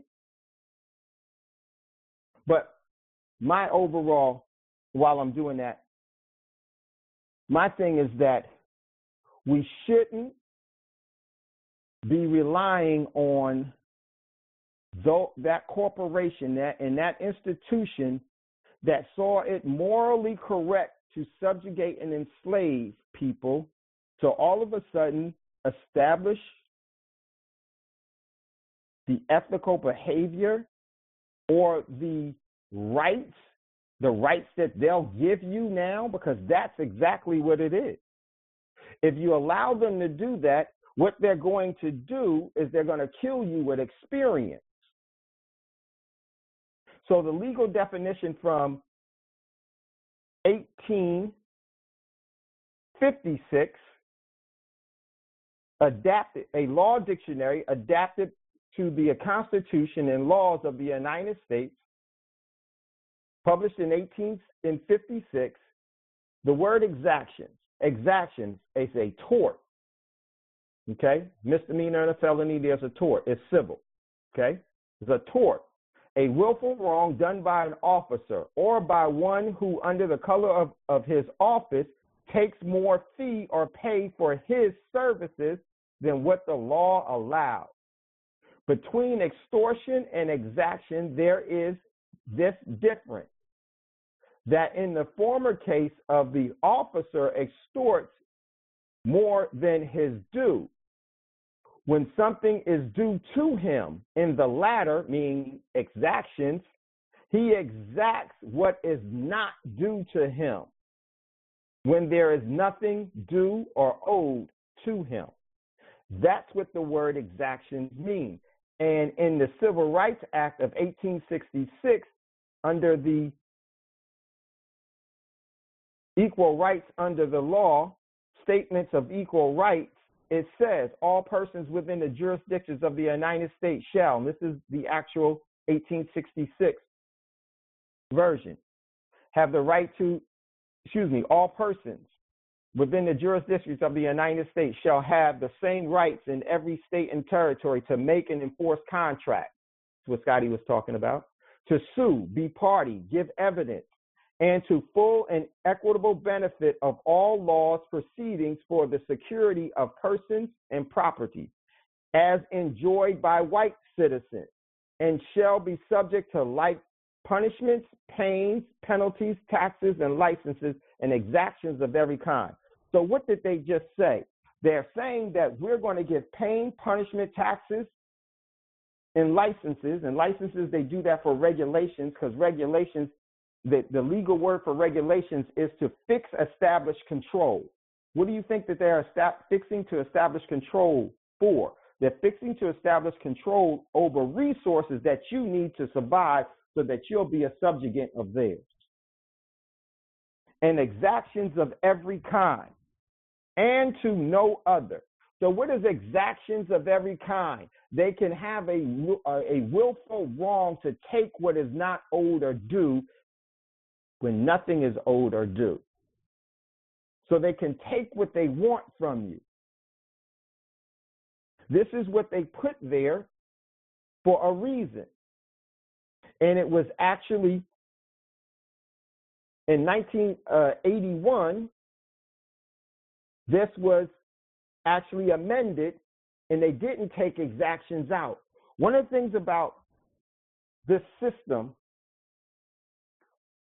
that slavery never ended, what they did was they cloaked it and they got people to buy into it in different strategies and schemes, policies, and procedures so what they did is they told you what slavery was so that you would have their definition, not realizing what is really enslavement. Enslavement is when you will capture someone and you take their energy for your overall benefit. As in tax. That's what. and taxes, it does that. It, taxes. It, one of the things. It, Dave, if you go back to the just just imagine that we was one of those individuals when when these bills was passed. Now, we did know that during this same period that even though these were this was put into law, that their rights were still being denied to them, and the only Right. right in that bill that was being enforced is to pay taxes. So we're Right. gonna take black people, we're gonna take your taxes, and we're gonna take it over here. We ain't gonna build you no new school or nothing like that. We're gonna take your taxes, we're gonna build up our stuff, and we're gonna tell you you can't even use it. That's what was going on. So why the bill Yeah. said, "Oh, you got civil rights and everybody's equal," well, it, what good is you saying that if you're not gonna live by that? And the only part you enforcing is taxing me. So that's what was going on, man. And, and so, uh, um, another uh, synopsis of the uh, Civil Rights Act of 1866. Okay, I went, I, I went and looked at it. It said, "How did the Civil Rights Act of 1866 help freedmen?" That's what they call call ex-victims of slavery at the time. Mhm. Congress passed the Civil Rights Bill to protect the ex-slaves, although I don't like calling people slaves because that's a dehumanizing term. But it says the Civil Rights Act of 1866 provided that cases concerning the civil rights of the freedmen should be heard in the U.S. courts instead of in the state courts. It also increased animosity between the president and the Republicans in Congress because remember, this bill was passed by Congress and vetoed by Johnson, and then they overrode his veto. So that's how it, how it became law. So if he loses his case, that doesn't mean that we'll no longer be able to take case to federal court. You see what I'm saying? There's a lot of disinformation that I'm reading concerning this, but I do, you know, when Dave first started introducing this concept to me, I really didn't get it at the time. Um, but I kind of get it more now. And I also accept that there's different forms of enslavement and not just physical enslavement. Although that's going on, you know, that's what the prisons is for and what have you. So it's like, it, you know, it's like it. We're subjected to all of this except for the protections at that time. And so again, it's a crapshoot if you go to court today. You may win, you may not win. But I don't think that it's going to be some dire consequence if he lose his case like like it seemed like he trying to put out there. But again, most of the things that they do to us is tax us and use it to build up their stuff. You know what I'm saying? And and so I'm not saying that I'm not taking a position that well they ain't discriminating against him because I don't know that. If if they told Right. him we can't take on your channels because of of capacity issues, but they were taking on other channels, and he can prove they ain't take his because he's black, then you know it's a good chance he might win his case. But I'm sitting here, I'm not tr- trying to fight to be a part of the big six media corporations that's controlling our minds with misinformation, distracting us with entertainment. I'm trying to build in terms of radio. He's in cable television. I'm in radio. I'm trying to build a network for the people, by the people. Okay? And, and so that's the difference between what, what Black Talk Radio Network is trying to do as opposed to what Byron Allen's trying to do. You, you know, we would be remiss to say this if we didn't bring out this point. How powerful, and Scotty, you know how powerful this is. Jegna and, and Ras, you do too. How powerful is the overall influence of the media? Scotty always They talks can- about how Malcolm always talked about that. Exactly right. The the media airwaves are sacred to them. You do not get positioned to speak out against their establishment on their platform. If you're going to be you if you're going to use their platform, then they're going to dictate to you what your overall content will contain.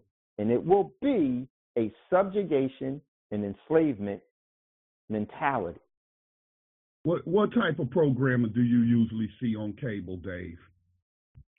For black people, that's targeting black people. They say they targeting black people, you know, specifically. We're making content for African Americans or black people. What type of content is that?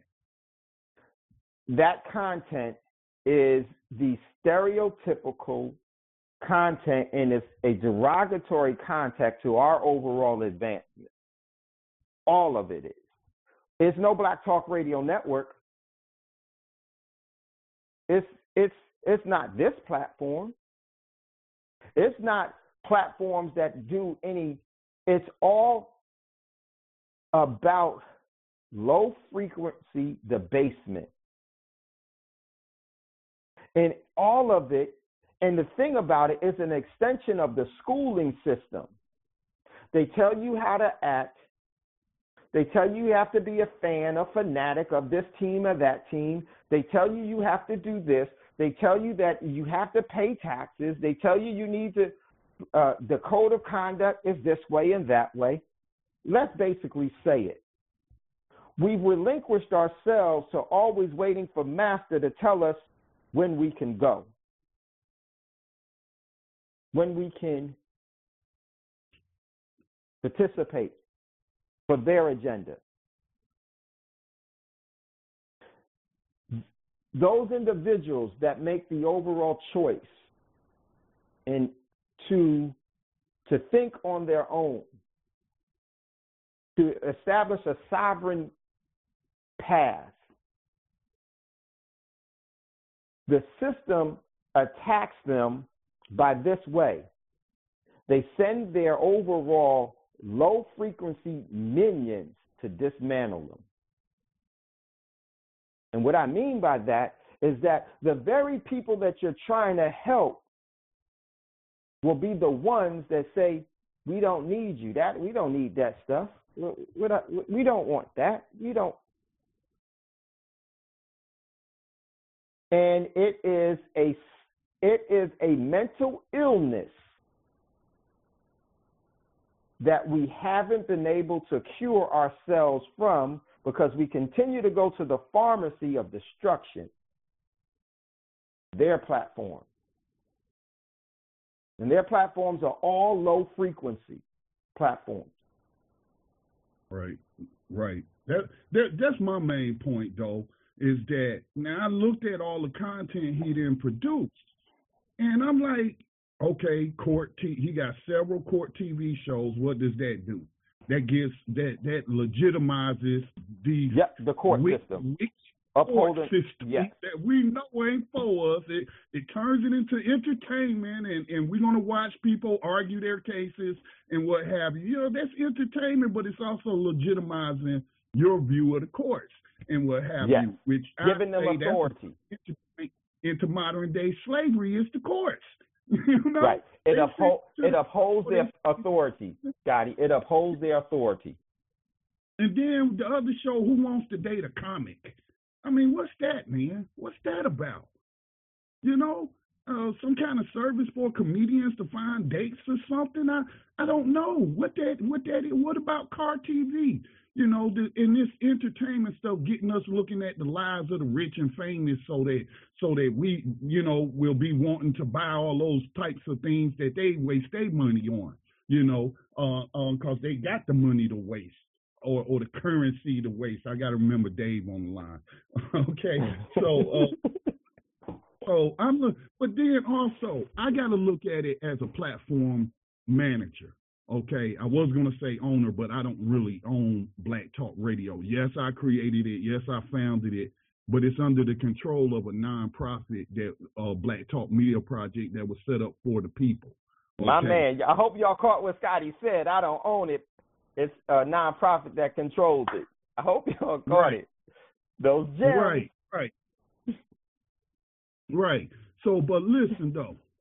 Now, this is why I stopped offering service to the public because I was thinking ahead. I was thinking about the laws. You know, what what yeah. if when what if what if uh what's his name Alex Jones? Now I used to like Alex Jones stuff back in uh, late '90, early 2000 when he was predicting 9/11 and stuff like that. But he got away from that and he started producing race porn. What is race porn? Yeah. Race porn speak it focuses a lot on race and racism topics, but not in a constructive manner. Okay, in in a manner to get people into their emotions and then wanting to fight the other people, you know, that yep. whatever the, the media says the enemy is and what have you. But let's say when Alex Jones got kicked off of Twitter, got kicked off of Facebook, got kicked off of Al, uh, uh, Apple, you know, wouldn't distribute his show anymore. And it was some people who were saying, you know what? I don't like Alex Jones, but I support his right to freedom of speech. I'm like, first of all, these are privately owned platforms, and you don't have a right to free speech. That's not the public square. That that applies to the government. Shall make no no you know uh, laws. Yep. Right, right. To infringe on, not a private company. You just can't come on. I can't go to Dave's house and set up on his lawn and just be you know, shouting whatever I want to shout at all times of the day and night, and they have a right to come out and kick me off his property. You know what I'm saying? So think right, of right. think of public square in, in that way. These are private platforms. So I quit offering services to the public because not just because of people like Alex Jones might try to come to me and want me to distribute his content, but then there were black people who I kicked off because their con- their content was was not constructive. It was promoting confusion and conflict among black people, among our people. And so, you know, I was looking at it from the aspect of a platform creator and manager, and I'm like, right. wait a minute, wait. I don't have to take on somebody else's content if I feel like it ain't it ain't constructive for my audience. If I don't think it's going to help my audience, why should I be forced to carry somebody else programming. That's basically what what Alex, uh, uh, excuse me, Byron Allen is saying to Comcast, trying to force them to carry his content. So I'm, I'm I think I'm in a unique uh, position, and I have a somewhat different perspective as one right. who has built a platform, manages a platform, and distributes content. I shouldn't be forced to just take. That'd be like some white person suing me in court saying I'm discriminating against the Caucasian race because I won't bring Alex Jones on. Right. It's not as simple as what, what some people are trying to make it out to be, and there's different sides to this. But I'm all for. Look, I interviewed this black woman a long time ago, and I've been thinking about her. But they had an invention. I think it was called G5. It's in the archives, but I can't remember her name. I can't remember the the the uh, invention that they made. They made an invention to where you just hook it to your box, your digital box. You know, the digital box for the TV since they went digital, and then yeah. that you don't even have to hook up cable. It's it worked like I, I can't tell you exact details. It's been so long, but what they were doing this was black people creating something similar to the cable networks, except for it didn't use cable. It, it worked off of the existing infrastructure that's already there, but you just had to hook this device and then you're pulling in content from their network. And I was like, you know, I, I was like, wow, if I had had the money of a Byron Allen or some of these other business moguls, you know, uh, Magic Johnson, I think was in the entertainment business with the movie theaters. You look at what Tyler Perry's doing, yeah. and even though I don't really like Tyler Perry's type of, of, movies and stuff, I do respect that he built his own studio and yes. he, he built it in the black community and you know, he just got to figure out the distribution. You know what I'm saying? And, and so this is us building our own infrastructure, not begging them to give us access to their stuff. We need to be focused right. on actually breaking those big their monopolies up that they have on the infrastructure and so that we can be our own creators and and and and, and the masters of the information that's going out to yep. people who look like us. Which is so important. It's and that information creates dialogue and it creates the thought process. What you think you say, what you say you do, and what you do becomes your habit. This is one of the you know, in today's media platforms, I believe the system and the establishment realizes it's a way to cast a spell on people because it is. But we should be promoting things that actually cause for individual talents and ability to be uh, nurtured into full maturity not subjugating them. And this is the difference between, but they've made the poison, poison is always sweet. They've made the poison always sweet and appealing for everyone's consumption. And this is where we don't become creators of our destiny. We allow someone to pave the path to our destruction that we follow. And this is our choice. And, you know, one of the things about this is that we've moved so far past being able to create for ourselves that a lot of that intellectual education has been lost. And because it's been lost and hasn't been passed down as an inheritance, we don't even know how to survive in that type of environment so much. There are individuals among us that have our talents are you know those talents are so strong they can do it, but collectively the only thing that we've been actually taught is to obey. We've never been taught to think on our own. We've taught to walk in line. We taught, we've been taught that this is the process that you have to follow. This is the path that's laid from you. From very birth, the, cap, the, the, the overall captive hands start to grab. And the grabbing comes from our parents, from what they teach us, from what they've been taught. If you've been taught wrong, you're going to teach that what is wrong. So we need platforms. And we don't have to, as Scotty said, the key is I don't want to ask them for anything. I want to remove myself from everything by them. But it's a process to doing that because the sooner we do that, we're going to make some headway and we're going to find some shortcomings, some obstacles, and we're going to have some losses. Before you can become a champion, you have to first learn how to lose. Hey, uh, speaking of that, Dave, I want to uh, add one of our more uh, some callers. He just called in. Brother Hayes, how you doing this evening? He got a question for you on this Iran uh, topic. Yes, sir. With us, Hayes. Good evening, y'all. I had to turn down my uh, my speaker so I didn't get no feedback, so I can't hear y'all. But um, I know I'm a little older than y'all, so let's just say let's let's just play out that if the United States and Israel does play out this this faux war on Iran. I remember when my grandfather, when I was young, my grandfather said when that Iran and I, that Iraq war broke out during the 80s, the reason why we took Saddam's side is because we wanted to pick the lesser of two evils. But.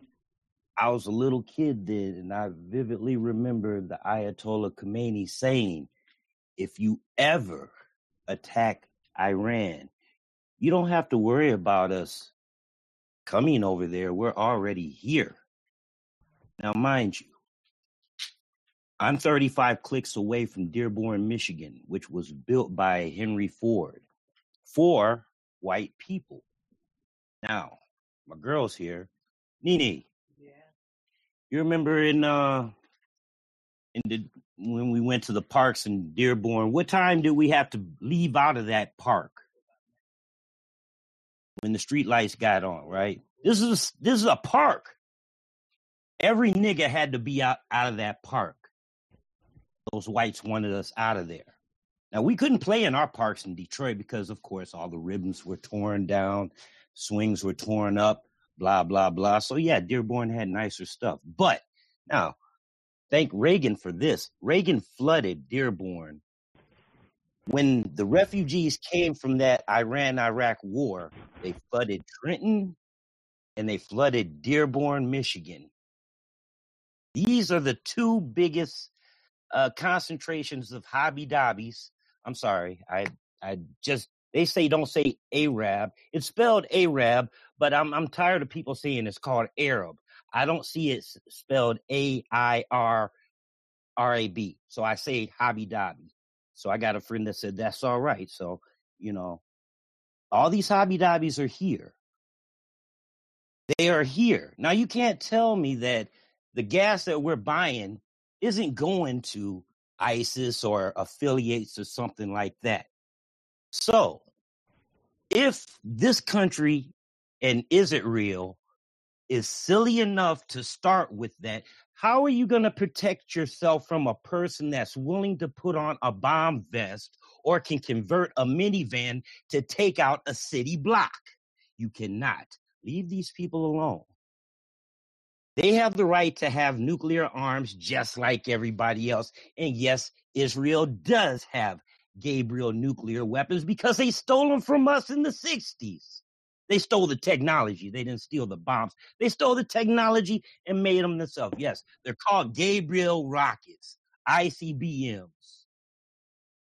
That's all I want to say. I'm gonna turn on uh turn on my speaker so I can hear y'all. But they're already here.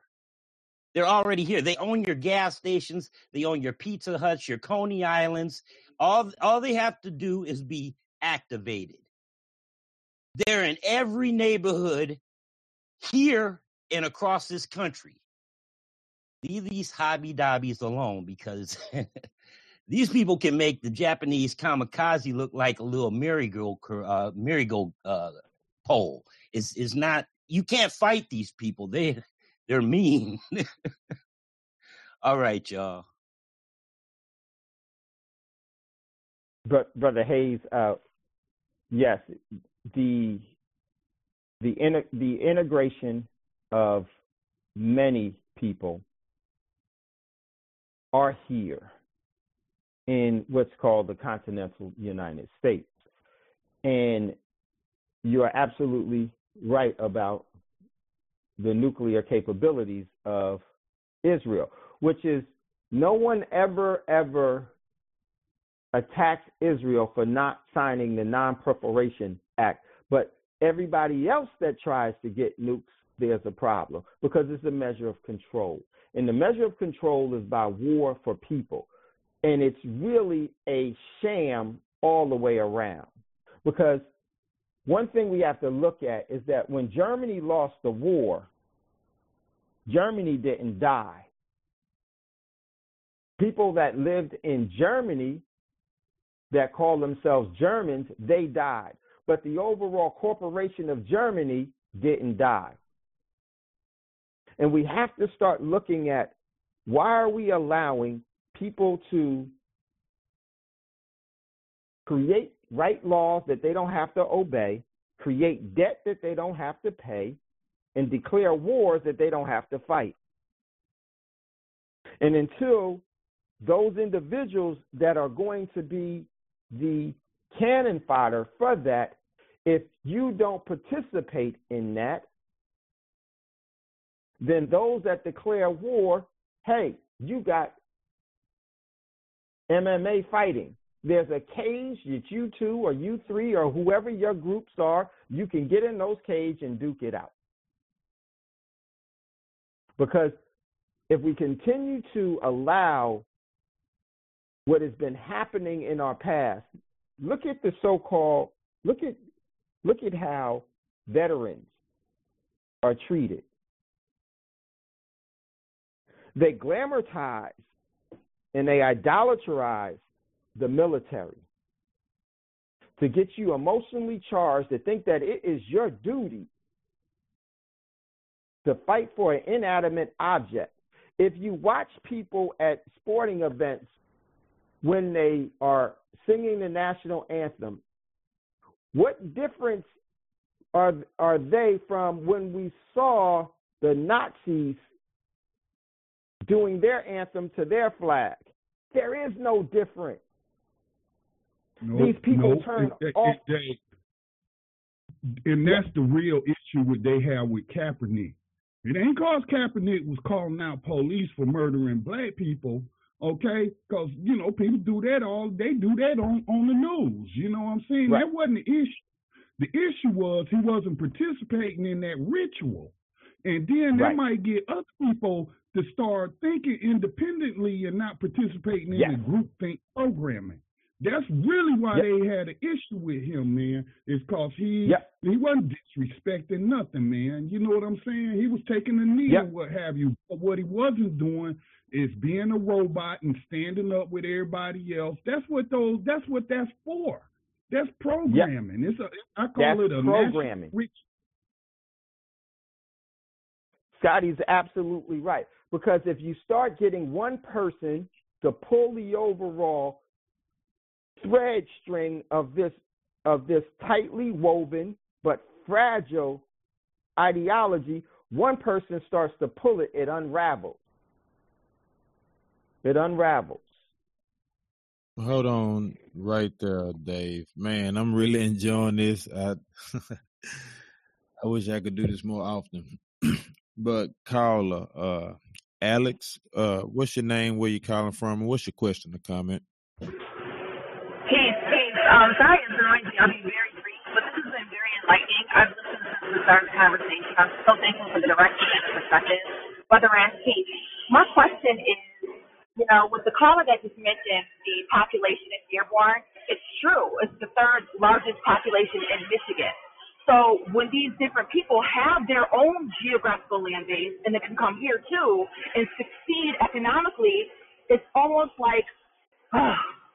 So my question is, because I always like to stay solution based, because it keeps me invigorated, it keeps me hungry, it keeps me encouraged.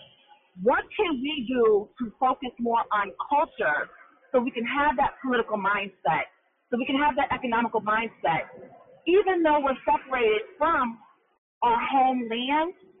What can we do right now where we are to stay connected to the idea of Pan Africanism and having our own economic mindset to build the funding that we need to be self-supportive. That's my question. So thank you guys for um, what you're doing. This radio show is very important, and we are listening. Thank you. I uh actually have that question. I would like to hear the uh the cultural aspect for you to answer that, Ras. But before you get into that, Dave, can you answer the part about the financial and what we could do right now, especially with the fallout of what's getting ready to happen with this dollar? So, uh, if you will. Uh, you want uh, Rod to go first, Jegna? Uh, it doesn't. It does. I don't. Ras, are you there? I know he ain't used to Yeah, it. I'm here. it's all good. I have I have myself muted. I was just taking it all in myself. Um, if you want me to go first, I can. It's, it, it, you can go first or me. It doesn't matter. What, what do you prefer, Dave? Go, go ahead. Uh, go ahead, Ras. Okay, okay. Um, I'll start by saying this. Whatever the colonizer does not want you to do as their subjects is exactly what you should be doing. And every leader, you can go from David Sobukwe to Patrice Lumumba, um, Malcolm X, uh, Martin Delany. Uh, you could just name them, run run them all down. Every leader of that had any real major push for a Pan Africanist worldview was assassinated or they were legally assassinated. so either they actually killed you or they, they killed you in a legal way where they could either put you away um, or deport you or whatever the case may be to get rid of you as a problem for the government. Hey, can I interject? That's, just, go ahead. just right here. I'm sorry. It's but all good. That goes back to the clip about the um you had the uh suspect talking about the black the black uh militant, you know. Yes. thought he was absolutely right, especially in this time. You know, you don't have to show everybody how tough and what all you got. You should be doing that in private, uh, stacking your ammunition and practicing your aim. Uh, just con- uh, you can continue from there. I just wanted to throw that in, add that clip in for what you was talking about. Oh, no problem. I appreciate that. Um, so these people were people who had a model in which they would liberate themselves where they are, but also maintain a connection to other African people around the world. Now, when you look at how Europeans took over the planet, it was a pan European agenda. Did they all get along? No. Did they all like each other? Absolutely not. Um, they were genocidal towards each other long before they met us to be genocidal towards us and any other non white group. But they did, as they traveled the world for the first time, began to understand that they themselves were the global minority and that if they kept killing each other, white people would cease to exist because they're doing the work and then they're coming in contact with genetically superior people who can wipe them out just through procreation. So that helped them to put down their beasts with each other long enough to coalesce around dominating the rest of the non white world as we know it.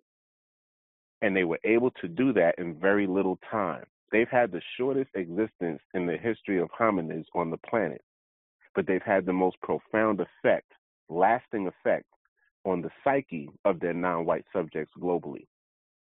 And if we can take a hint from uh, or a page out of the book that they use to dominate us, if we could actually listen to the greatest of our people who actually propagated that exact same thing, and um, the concept of Pan Africanism Pan Africanism is not new. It's a very ancient concept that was lost to us through time, and then eventually the um, the enslavement experience via the Arabs, which is still ongoing, and started a thousand years before the Europeans, and then the European enslavement, and then it was resurrected in the West. But it was so it was so forgotten for so long that it was assumed that it was started in the West, and that's not true. So we have to value ourselves above everyone else because we're the ones who need each other to get what we need done done. And I think with the world the way it is, we've been so indoctrinated to see each other as other, especially in the United States. We are so indoctrinated in seeing other, especially other black people, because when, like I said, a lot of the vitriol that we hear coming from black people is directed strictly at black Americans. I mean, um, not black immigrants, not other groups, not the white groups, not the not the, the sometimes you hear the Hispanics, but not too much. The Asian groups know, the white groups know. The, anybody else doesn't get it, except for pretty much the vitriol is mainly focused on black immigrants, and we're the only group of people in the country that do that. You don't hear white people saying we don't want any more Europeans coming here because they're taking our jobs or whatever other excuse. You don't hear the, the East Indians do it, the Arabs do it, the Chinese do it. Nobody else does that but us.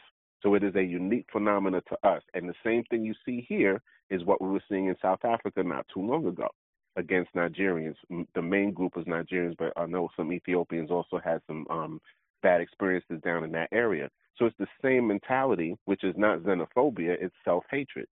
Xenophobia means everybody gets it. But in South Um, Africa, Ras. like here, only blacks were getting it. Go ahead. Ras. That's got it? Okay. Yeah, okay, brother. Taking to answer the sister's question culturally, what can we do culturally? Well, first we have to reestablish our culture. If we're talking African uh, Africans in America, African American, Black American, whatever you want to call it, um, our culture has been hijacked. We're the only thing that's associated with our culture today is this drill music, this gangster rap music, and then we don't even control it. It's the rap industry. So again, Malcolm X said the most powerful entity on the face of the planet is the media because it controls the minds of the masses. So, you know, um, I work with Brother Quabana out of Gary, Indiana, who runs Clear the Airway Project, who who targets these big six corporations that own the majority of the radio stations that's putting this vile, violent, misogynist content on the airways. He put out a video today where he was talking to these three sisters in New York, and he was like, What percent? What percentage of the music you listen to call our people niggas? What percentage of the music you listen to today coming on the radio calls our sisters bitches or hoes or talks about raping and date raping and slanging drugs and stuff like that? So that's not our culture.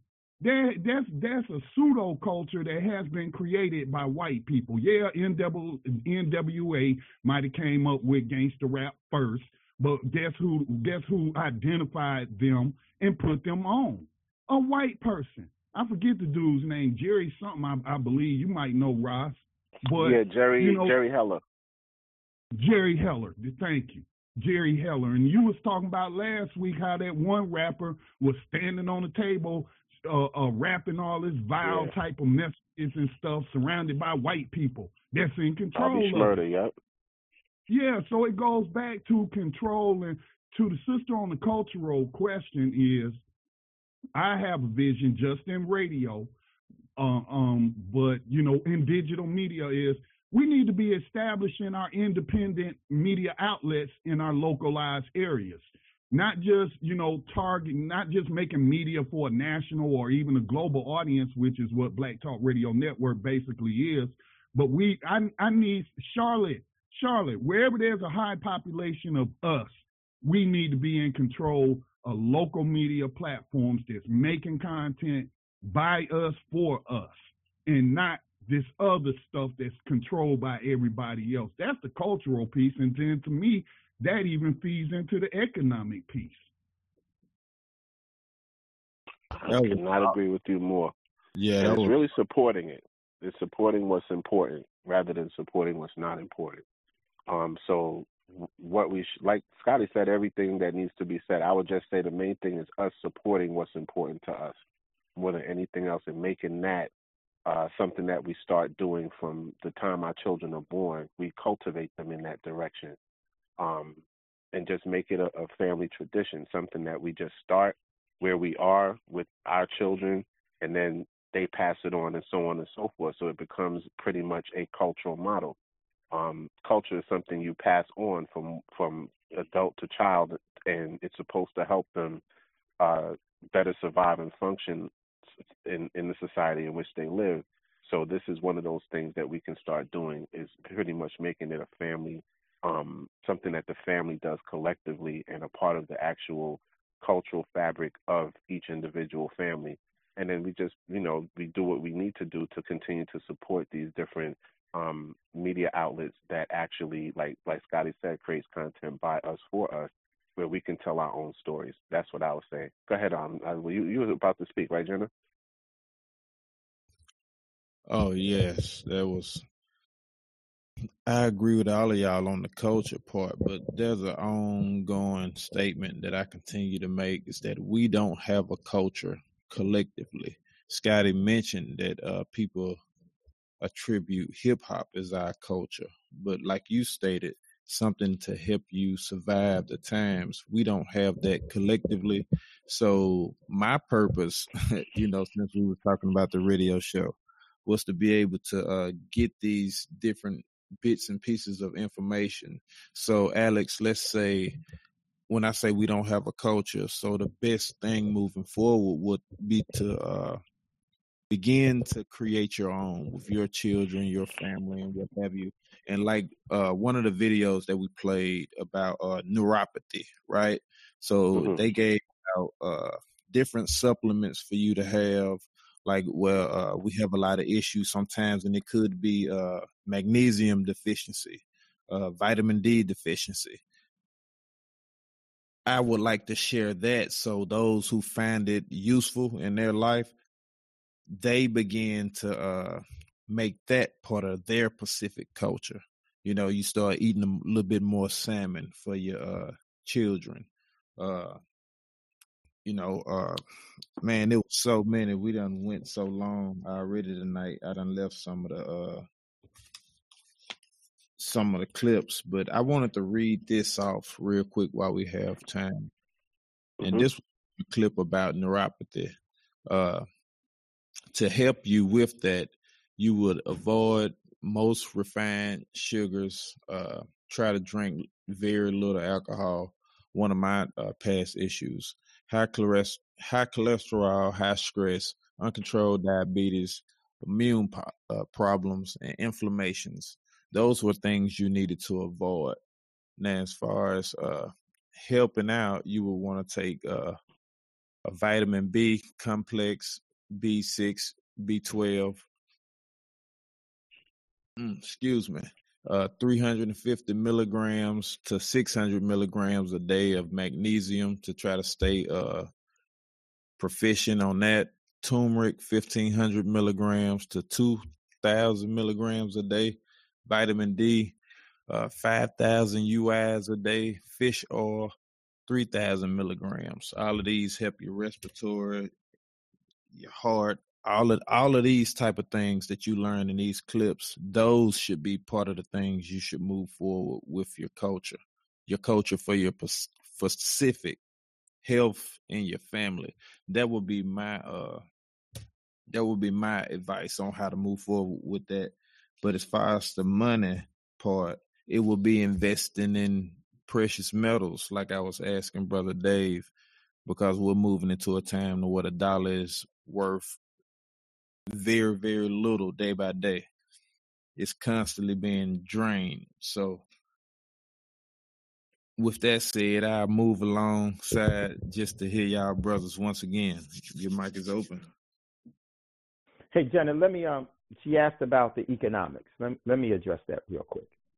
And like like Scotty and Ras and, and what Jegna said is so important. It's it's critical, and they all tie together. I think the first place that has to start is the sister said, "What can we do?" Sister, don't worry about we. I want you to take that W and turn it upside down to me. Because what you do is the most important thing.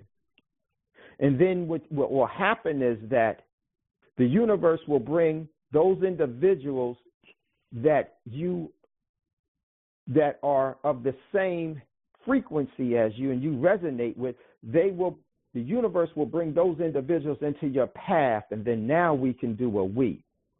And economically, just like culturally, when you look at it, as the brother said, we don't have a culture.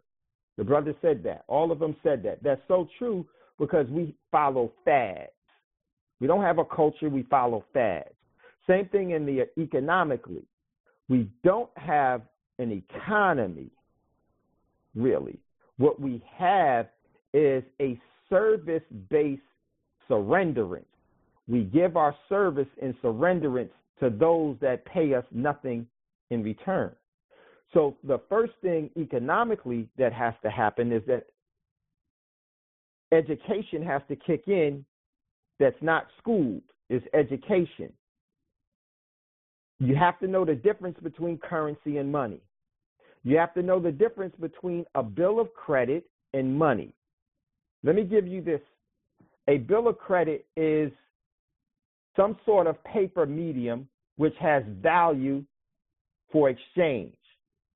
Let me read it to you the definition of it. Here's the definition of a bill of credit. A bill of credit is some sort of paper medium by which value is exchanged between the government and individuals. That means the government is exploiting you. Institutions, the government is made up of institutions, not what they told you, and individuals. Money is a bill of credit, but a bill of credit need not be money. So, what does that mean? This is from legal definition. That means a piece of paper is not money. Money has to have intrinsic value to sustain life, or else it's not money. Best way that I classify it, if man made it, it's currency. If the great creator made it, it's money because it sustains life. In this education, the practice, education is the practices that sustain life. Schooling is when you actually regurgitate the obedience that you've been taught by an institution. Big difference. doesn't sustain your life.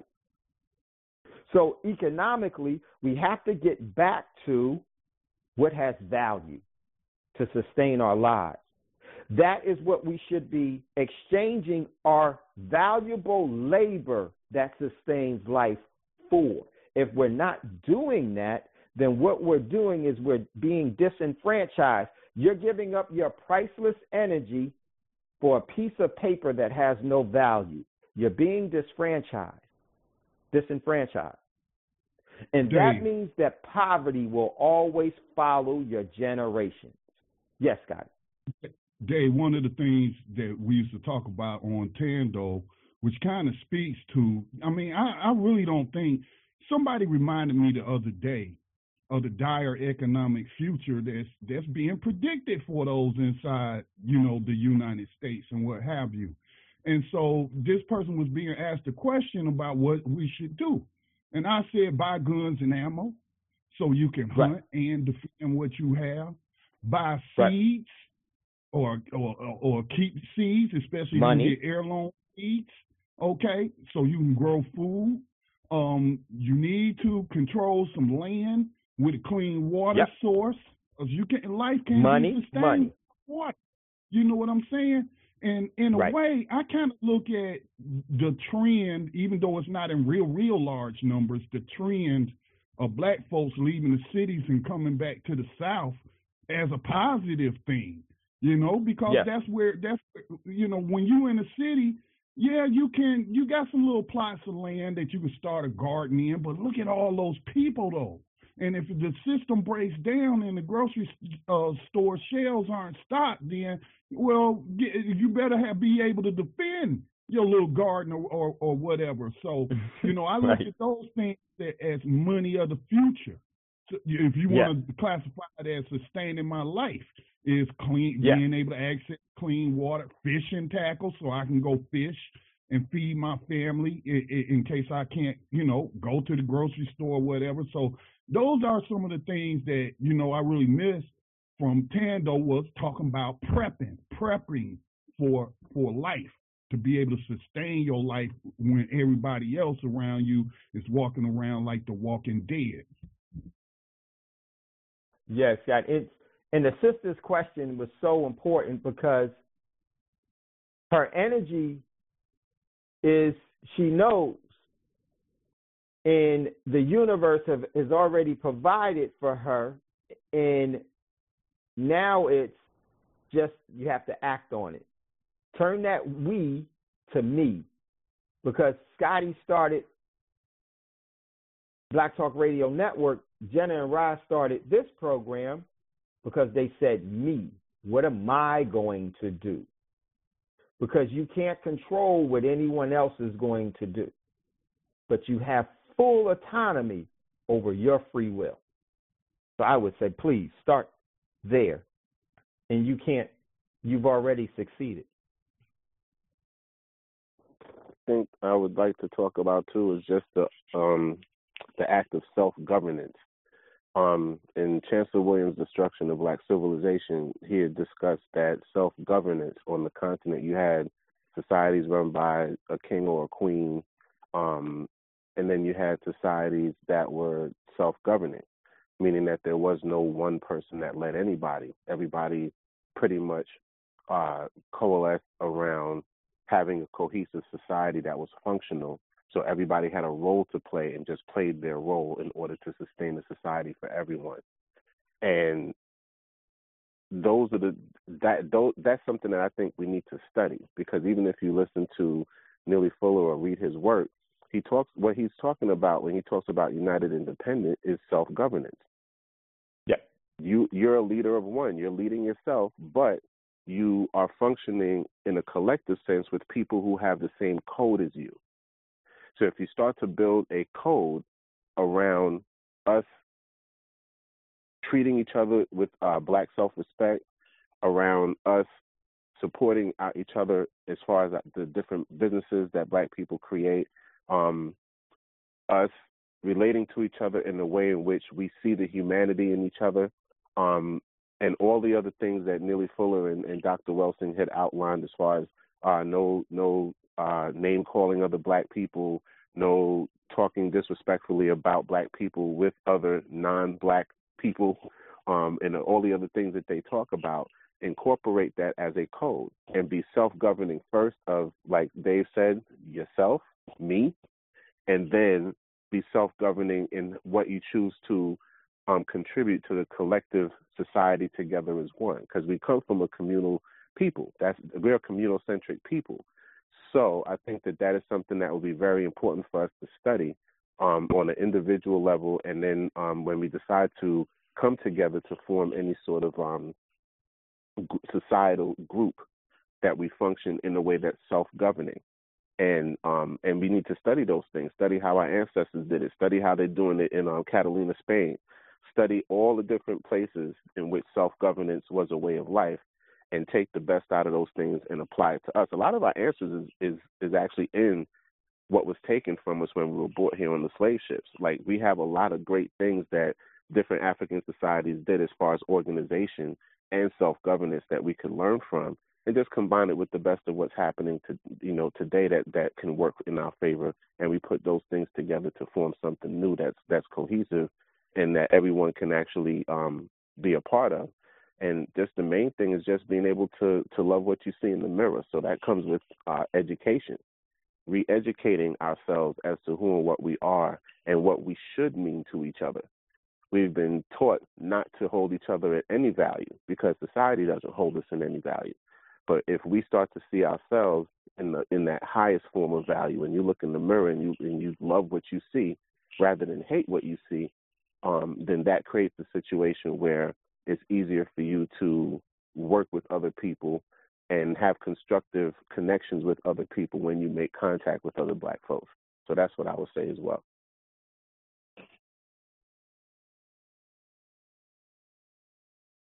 If that makes sense. No, it was yeah, it make plenty of sense. I try to follow suit with y'all. Uh Miss Alex, if you uh have time, you could respond to some of those answers?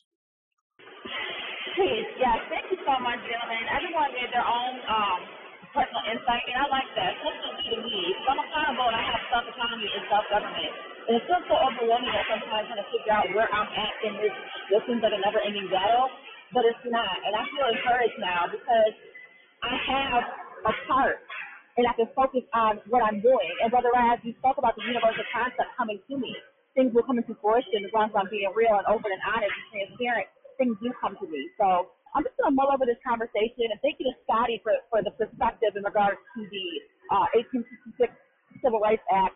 I mean, this has been a wonderful program. Even earlier, listening to the nutritional reports in, regards to walnuts and uh, sweet potatoes, and it's just it's just a lot of information. So thank you guys so much. Oh, thank you. I do appreciate your input too. Um, Much it love just and adds further perspective. Yeah, absolutely. Okay, Dave. You were going to say something else? No, no, no, no, no. I was just okay, saying much love and respect to Alex. She, she, she, Yeah. she really has a firm grip of, uh, of, of everything, and, and we really have to trust that with, with, with everything that we engage in. We have to learn to really trust ourselves, uh, in spite of our flaws. It's our intentions that's everything. Yes. Man, it has been some time. It's been some time. I know I asked y'all a lot of specific questions. We didn't go over almost none of the clips tonight, but just to have y'all two on here together, I just wanted to uh, sit back and enjoy that. Uh, yeah, and I appreciate it. I guess we we may go over a few of these clips once again uh, and kind of go in detail on them. But yeah, like uh, Alex, like everybody said, I've been saying this for quite some time, and I actually got talked about a little bit when I first said it. But we have no culture.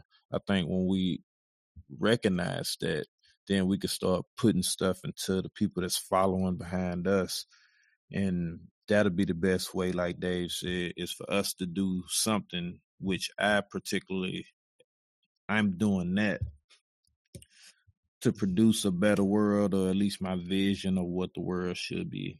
through two, three, five, however many children you're putting out there. So I wanted to Um, add something to that lack of culture um aspect that you were talking about. I think that's um really, really important. Um oh go ahead, Right. Can I give a definition of culture? Yes, please. Absolutely. All right, I'm, I'm gonna get there. Culture is a noun. The word is a noun. Okay, and I'm looking at two different definitions, but they're related. So, culture is the arts and other manifestations of human intellectual achievement regarded collectively. So, so that when, I'm talking about what Dave was, when Dave talks about higher frequencies and lower frequencies, some of this stuff that's based in lower frequencies is not really culture. Okay, it, it's it's not high intellectual achievement. Okay, then it's also the customs, arts, social institutions. Okay, Black Talk Media Project is a social institution. Uh, and achievements of a particular nation, pe- people, or other social group. So I, I, I think it's um, for me, it helps me to understand the definitions of these words, you know, and, and, and, and when we say, you know, something's culture, but is it really though? Is it really culture? you are Yeah. right. And uh and that's part of the reason why I started making the uh making it notice that we don't have one because like you said the definition makes a when you learn what it is it changes your perspective. And when I tell people that hip hop isn't our culture a lot of people get upset about that. I believe you've experienced some of that yourself Scotty. So yes just to to understand the definitions of the words to make sure that we all are talking about the same thing is always important Yeah, because if you really know understand hip hop, hip hop is what's considered a subculture, and beyond it being a subculture, as far as I'm concerned, it's infected. It's it's been weaponized, so it's pretty much infected with a virus. That virus is white supremacy. So the way that it is expressed today, as far as what the world gets, because you have actual pe- people who utilize hip hop in the way it was originally created, which was to you know stop gang violence and um, facilitate peace in areas, uh, low income areas around the country. There, so there are some people who live by those tenets, but the majority of what the masses have access to is the weaponized, infected form of it. So it isn't a culture in that regard. And if you also look at culture, um, and I've heard this discussed on a, a nature program before. They didn't say it the way I say it, but they um I describe culture and it falls in line with what's being discussed because when you look at all of those cultural institutions and things, those things are geared towards setting up human beings for the for the best experience in in their particular lifetime. It's supposed to help them in some way of way, shape, or form survive into the future. And for me, culture is pretty much the ability for adults of whatever species to provide life saving information to their offspring about how to function in the world and atmosphere in which that they, they are born in and live in. And if you look at black people, we don't prepare our children for what they're going to face. A lot of our children fall in line. They say they say the Pledge of Allegiance, which is pretty much a spell. That's why they start it when you're really, really young, and they say it in the form of a rhyme because it's easy and it sticks. And as you get older, they try to infuse you with the patriotism that goes along with saying that Pledge of Allegiance every day. So, um, you know, we don't teach our children what they're going to face. A lot of us don't talk to our children about um, the danger of uh, contacting law enforcement. We teach them to like the police. Um, we teach them we we don't teach them things that are going to help them understand what they're facing and how to best navigate that world. And that to me is a culture. When we start collectively having conversations with our offspring about what they're going to really face and not to terrify them, but to actually educate them so that when they come into these situations, which if they're, you know, a black child, they're guaranteed to come into it at some point in their existence, they Right. know how not to panic and how to navigate that successfully so they can survive the moment. And then if there's anything to be dealt with in the courts later, they've survived the moment so their parents could help them down the road. Right. We don't teach our children that. And that's just an example. Go ahead, Jegna. killing white ladies too now so Yeah, that one of the clips was the um the white female who encountered a black cop, and she was calling him all kind of niggas, and she had a pair of scissors in her hands, and he was telling her, you know, to back down, and she thought that her white skin was a bulletproof vest, and he put two in her chest, and she didn't die there, but she died in the hospital, and it was all about her being pretty much a racist, and the crazy part is her relatives are saying what a lot of black families whose relatives have been killed is saying we we don't think he should have done that. The force was excessive. He could have done something else so that he didn't actually have to kill her. He actually warned her. He warned her. There's very few black people. Most black people are killed running away from police and they're unarmed. She was coming towards him and calling him all kind of nigga. You're gonna have to shoot me, nigga. That's what she was saying. If you were listening to what she said, and then you know she she she pushed him to the and tried to get up on him with the scissors, and he shot her twice in the chest, and that was that. So that goes along also with the title of tonight's program, um, dealing with the uh, the the the the the the toxic nature of the colonizer's worldview. So it's not just dangerous to the people who are victimized by white supremacy, but it's also dangerous to white people too because she thought she could run over a, a, like her whiteness superseded him being an officer of the law and commanding her to put down a potential weapon and she got herself killed. So these are all things um and and a lot of what we discuss kind of deals with the colonizer's uh mindset because we've all imbibed it. When you are around a group of people especially if they're a foreign group of people long enough you're going to start to assimilate from each other. So uh a lot of the things that are considered to be American culture are actually things that black people created. They just call it American. Um, and then a lot of the things that we put out there today and we might call our culture is white supremacy that we've assimilated from them and we have anthropomorphized it in the form of ourselves since they're the ones victimizing us and teaching us to hate ourselves. So that's what I mean when I say like if you look at hip hop as it is today, it's a weaponized thing where you can go around the world and no matter where what country people are from, they can sing your favorite gangster rapper's song and may not even speak English, but they know every nigga in the song. you know what I mean? So we are the face. We have become the global face of our own mistreatment by the things that we're putting out um, that we're calling culture, but it's becoming infused in cultures that never had that sort of worldview before. So we're we're kind of toxifying other parts of the world with the white supremacy that we brandish under the guise of being rap music.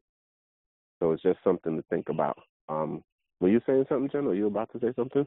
I thought I heard something. I might be wrong. I just been enjoying the night. It's it's been quite some time. So, like I said, I'm just sitting back and I didn't know we was gonna get Dave for this long, so I just been yeah, me neither. And me neither. I'm thankful for that. It's Scotty been too. it's getting late though. I'm a uh, we're gonna go on and wrap it up, but I believe that well, I let them handle that. I'm not gonna. Yeah, I enjoyed tonight. Thank both of y'all for coming on and speaking on uh several different issues. I hope that everybody Yeah. was paying attention uh, to the conversation tonight. Play it, take notes, because a lot of this stuff will help you get prepared for the for things that are coming. Uh, Brother Rise, if you will, Yes. Um. take us out of here. Absolutely. Before we close out, um, there was a video we played on unclogging your arteries, and these are some of the foods that they listed that can help you um, unclog your arteries and, and basically help your entire uh, body. The, for, but this one was specifically t- entitled um, "Unclogging Your Arteries." You, you can eat these foods. So uh, brown rice. Um, I actually eat Thai black rice, which is even better than brown rice.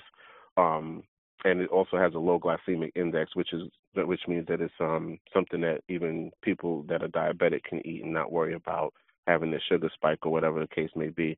Uh, chickpeas, cinnamon, whole eggs, flaxseed, um, and that's used to flush out arteries, lower your blood pressure. Um, ginger, grapefruits, green tea, kale, oatmeal, olive oil, oranges, pistachios, pomegranates, potatoes, pumpkin seeds, sardines, sesame oil, spinach, sunflower seeds, tomatoes, turmeric, um, especially with high curcumin, um, which is the active ingredient in turmeric, walnuts, yogurt, and cherries.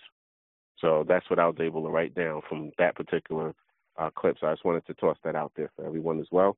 So uh, we're about to get ready to close close out. Dave or Brother Scotty, did you have any last comments before we, we shut everything move to close out tonight? No, Um, I uh, no. go ahead, it Scotty. good to hear, hear Dave's voice again, man. Miss you. Agreed. Yeah, missed you a lot, brother. I, I miss you, Scotty. I need to uh, actually uh, get with you and, and do a, a, a couple of shows um, because it's it's just too much that's that's happening. And, and much love, much respect. Uh, you you've been such a you have you know gave me my the, the first opportunity on radio, and Jegna and Ras were were there every step of the way. So you all are family for sure. Thank you, brother Dave. Back at you. you what you were saying, Jegna? Nah, I'm I'm just I'm just soaking it in myself. I'm just enjoying the show. It's been a good one. Me too, me too. Thanks to everyone for spending this Tuesday evening with us. Um, thanks to Brother Scotty, Brother Dave, uh, for all of your insight and wisdom. Looking forward to the programs you do with Brother Scotty as well. I know those are going to be super, super insightful, and I'm quite excited for that. So keep me posted on the developments with that. Thanks to Brother Hayes for chiming in with your comments um, and questions as well, and also to Sister Alex as well. Great, great commentary and great questions, and um, thanks for expanding the conversation and giving us uh, further perspective and, and different angles of tackling some very important topics. So I'm really, really glad you were able to chime in tonight. Thanks to all the other callers and listeners, and to those who um, will be listening to the podcast later. Thank you as well. We greatly appreciate each and every one of you. So we'll uh, say the prayer now and close out. Creator, we ask that you help us to remain patient with other black people, victims of white supremacy. We ask that you help us to remain patient with ourselves. Remind us to demonstrate the highest levels of black self respect at all times and all places, each and every time that we are in contact with another black person. It has been time. Let's replace white supremacy with justice ASAP. And let's also end the prison industrial complex and human trafficking as well. I am in the love of the all, and all love is in me. I am a part of the all, and the all is a part of me.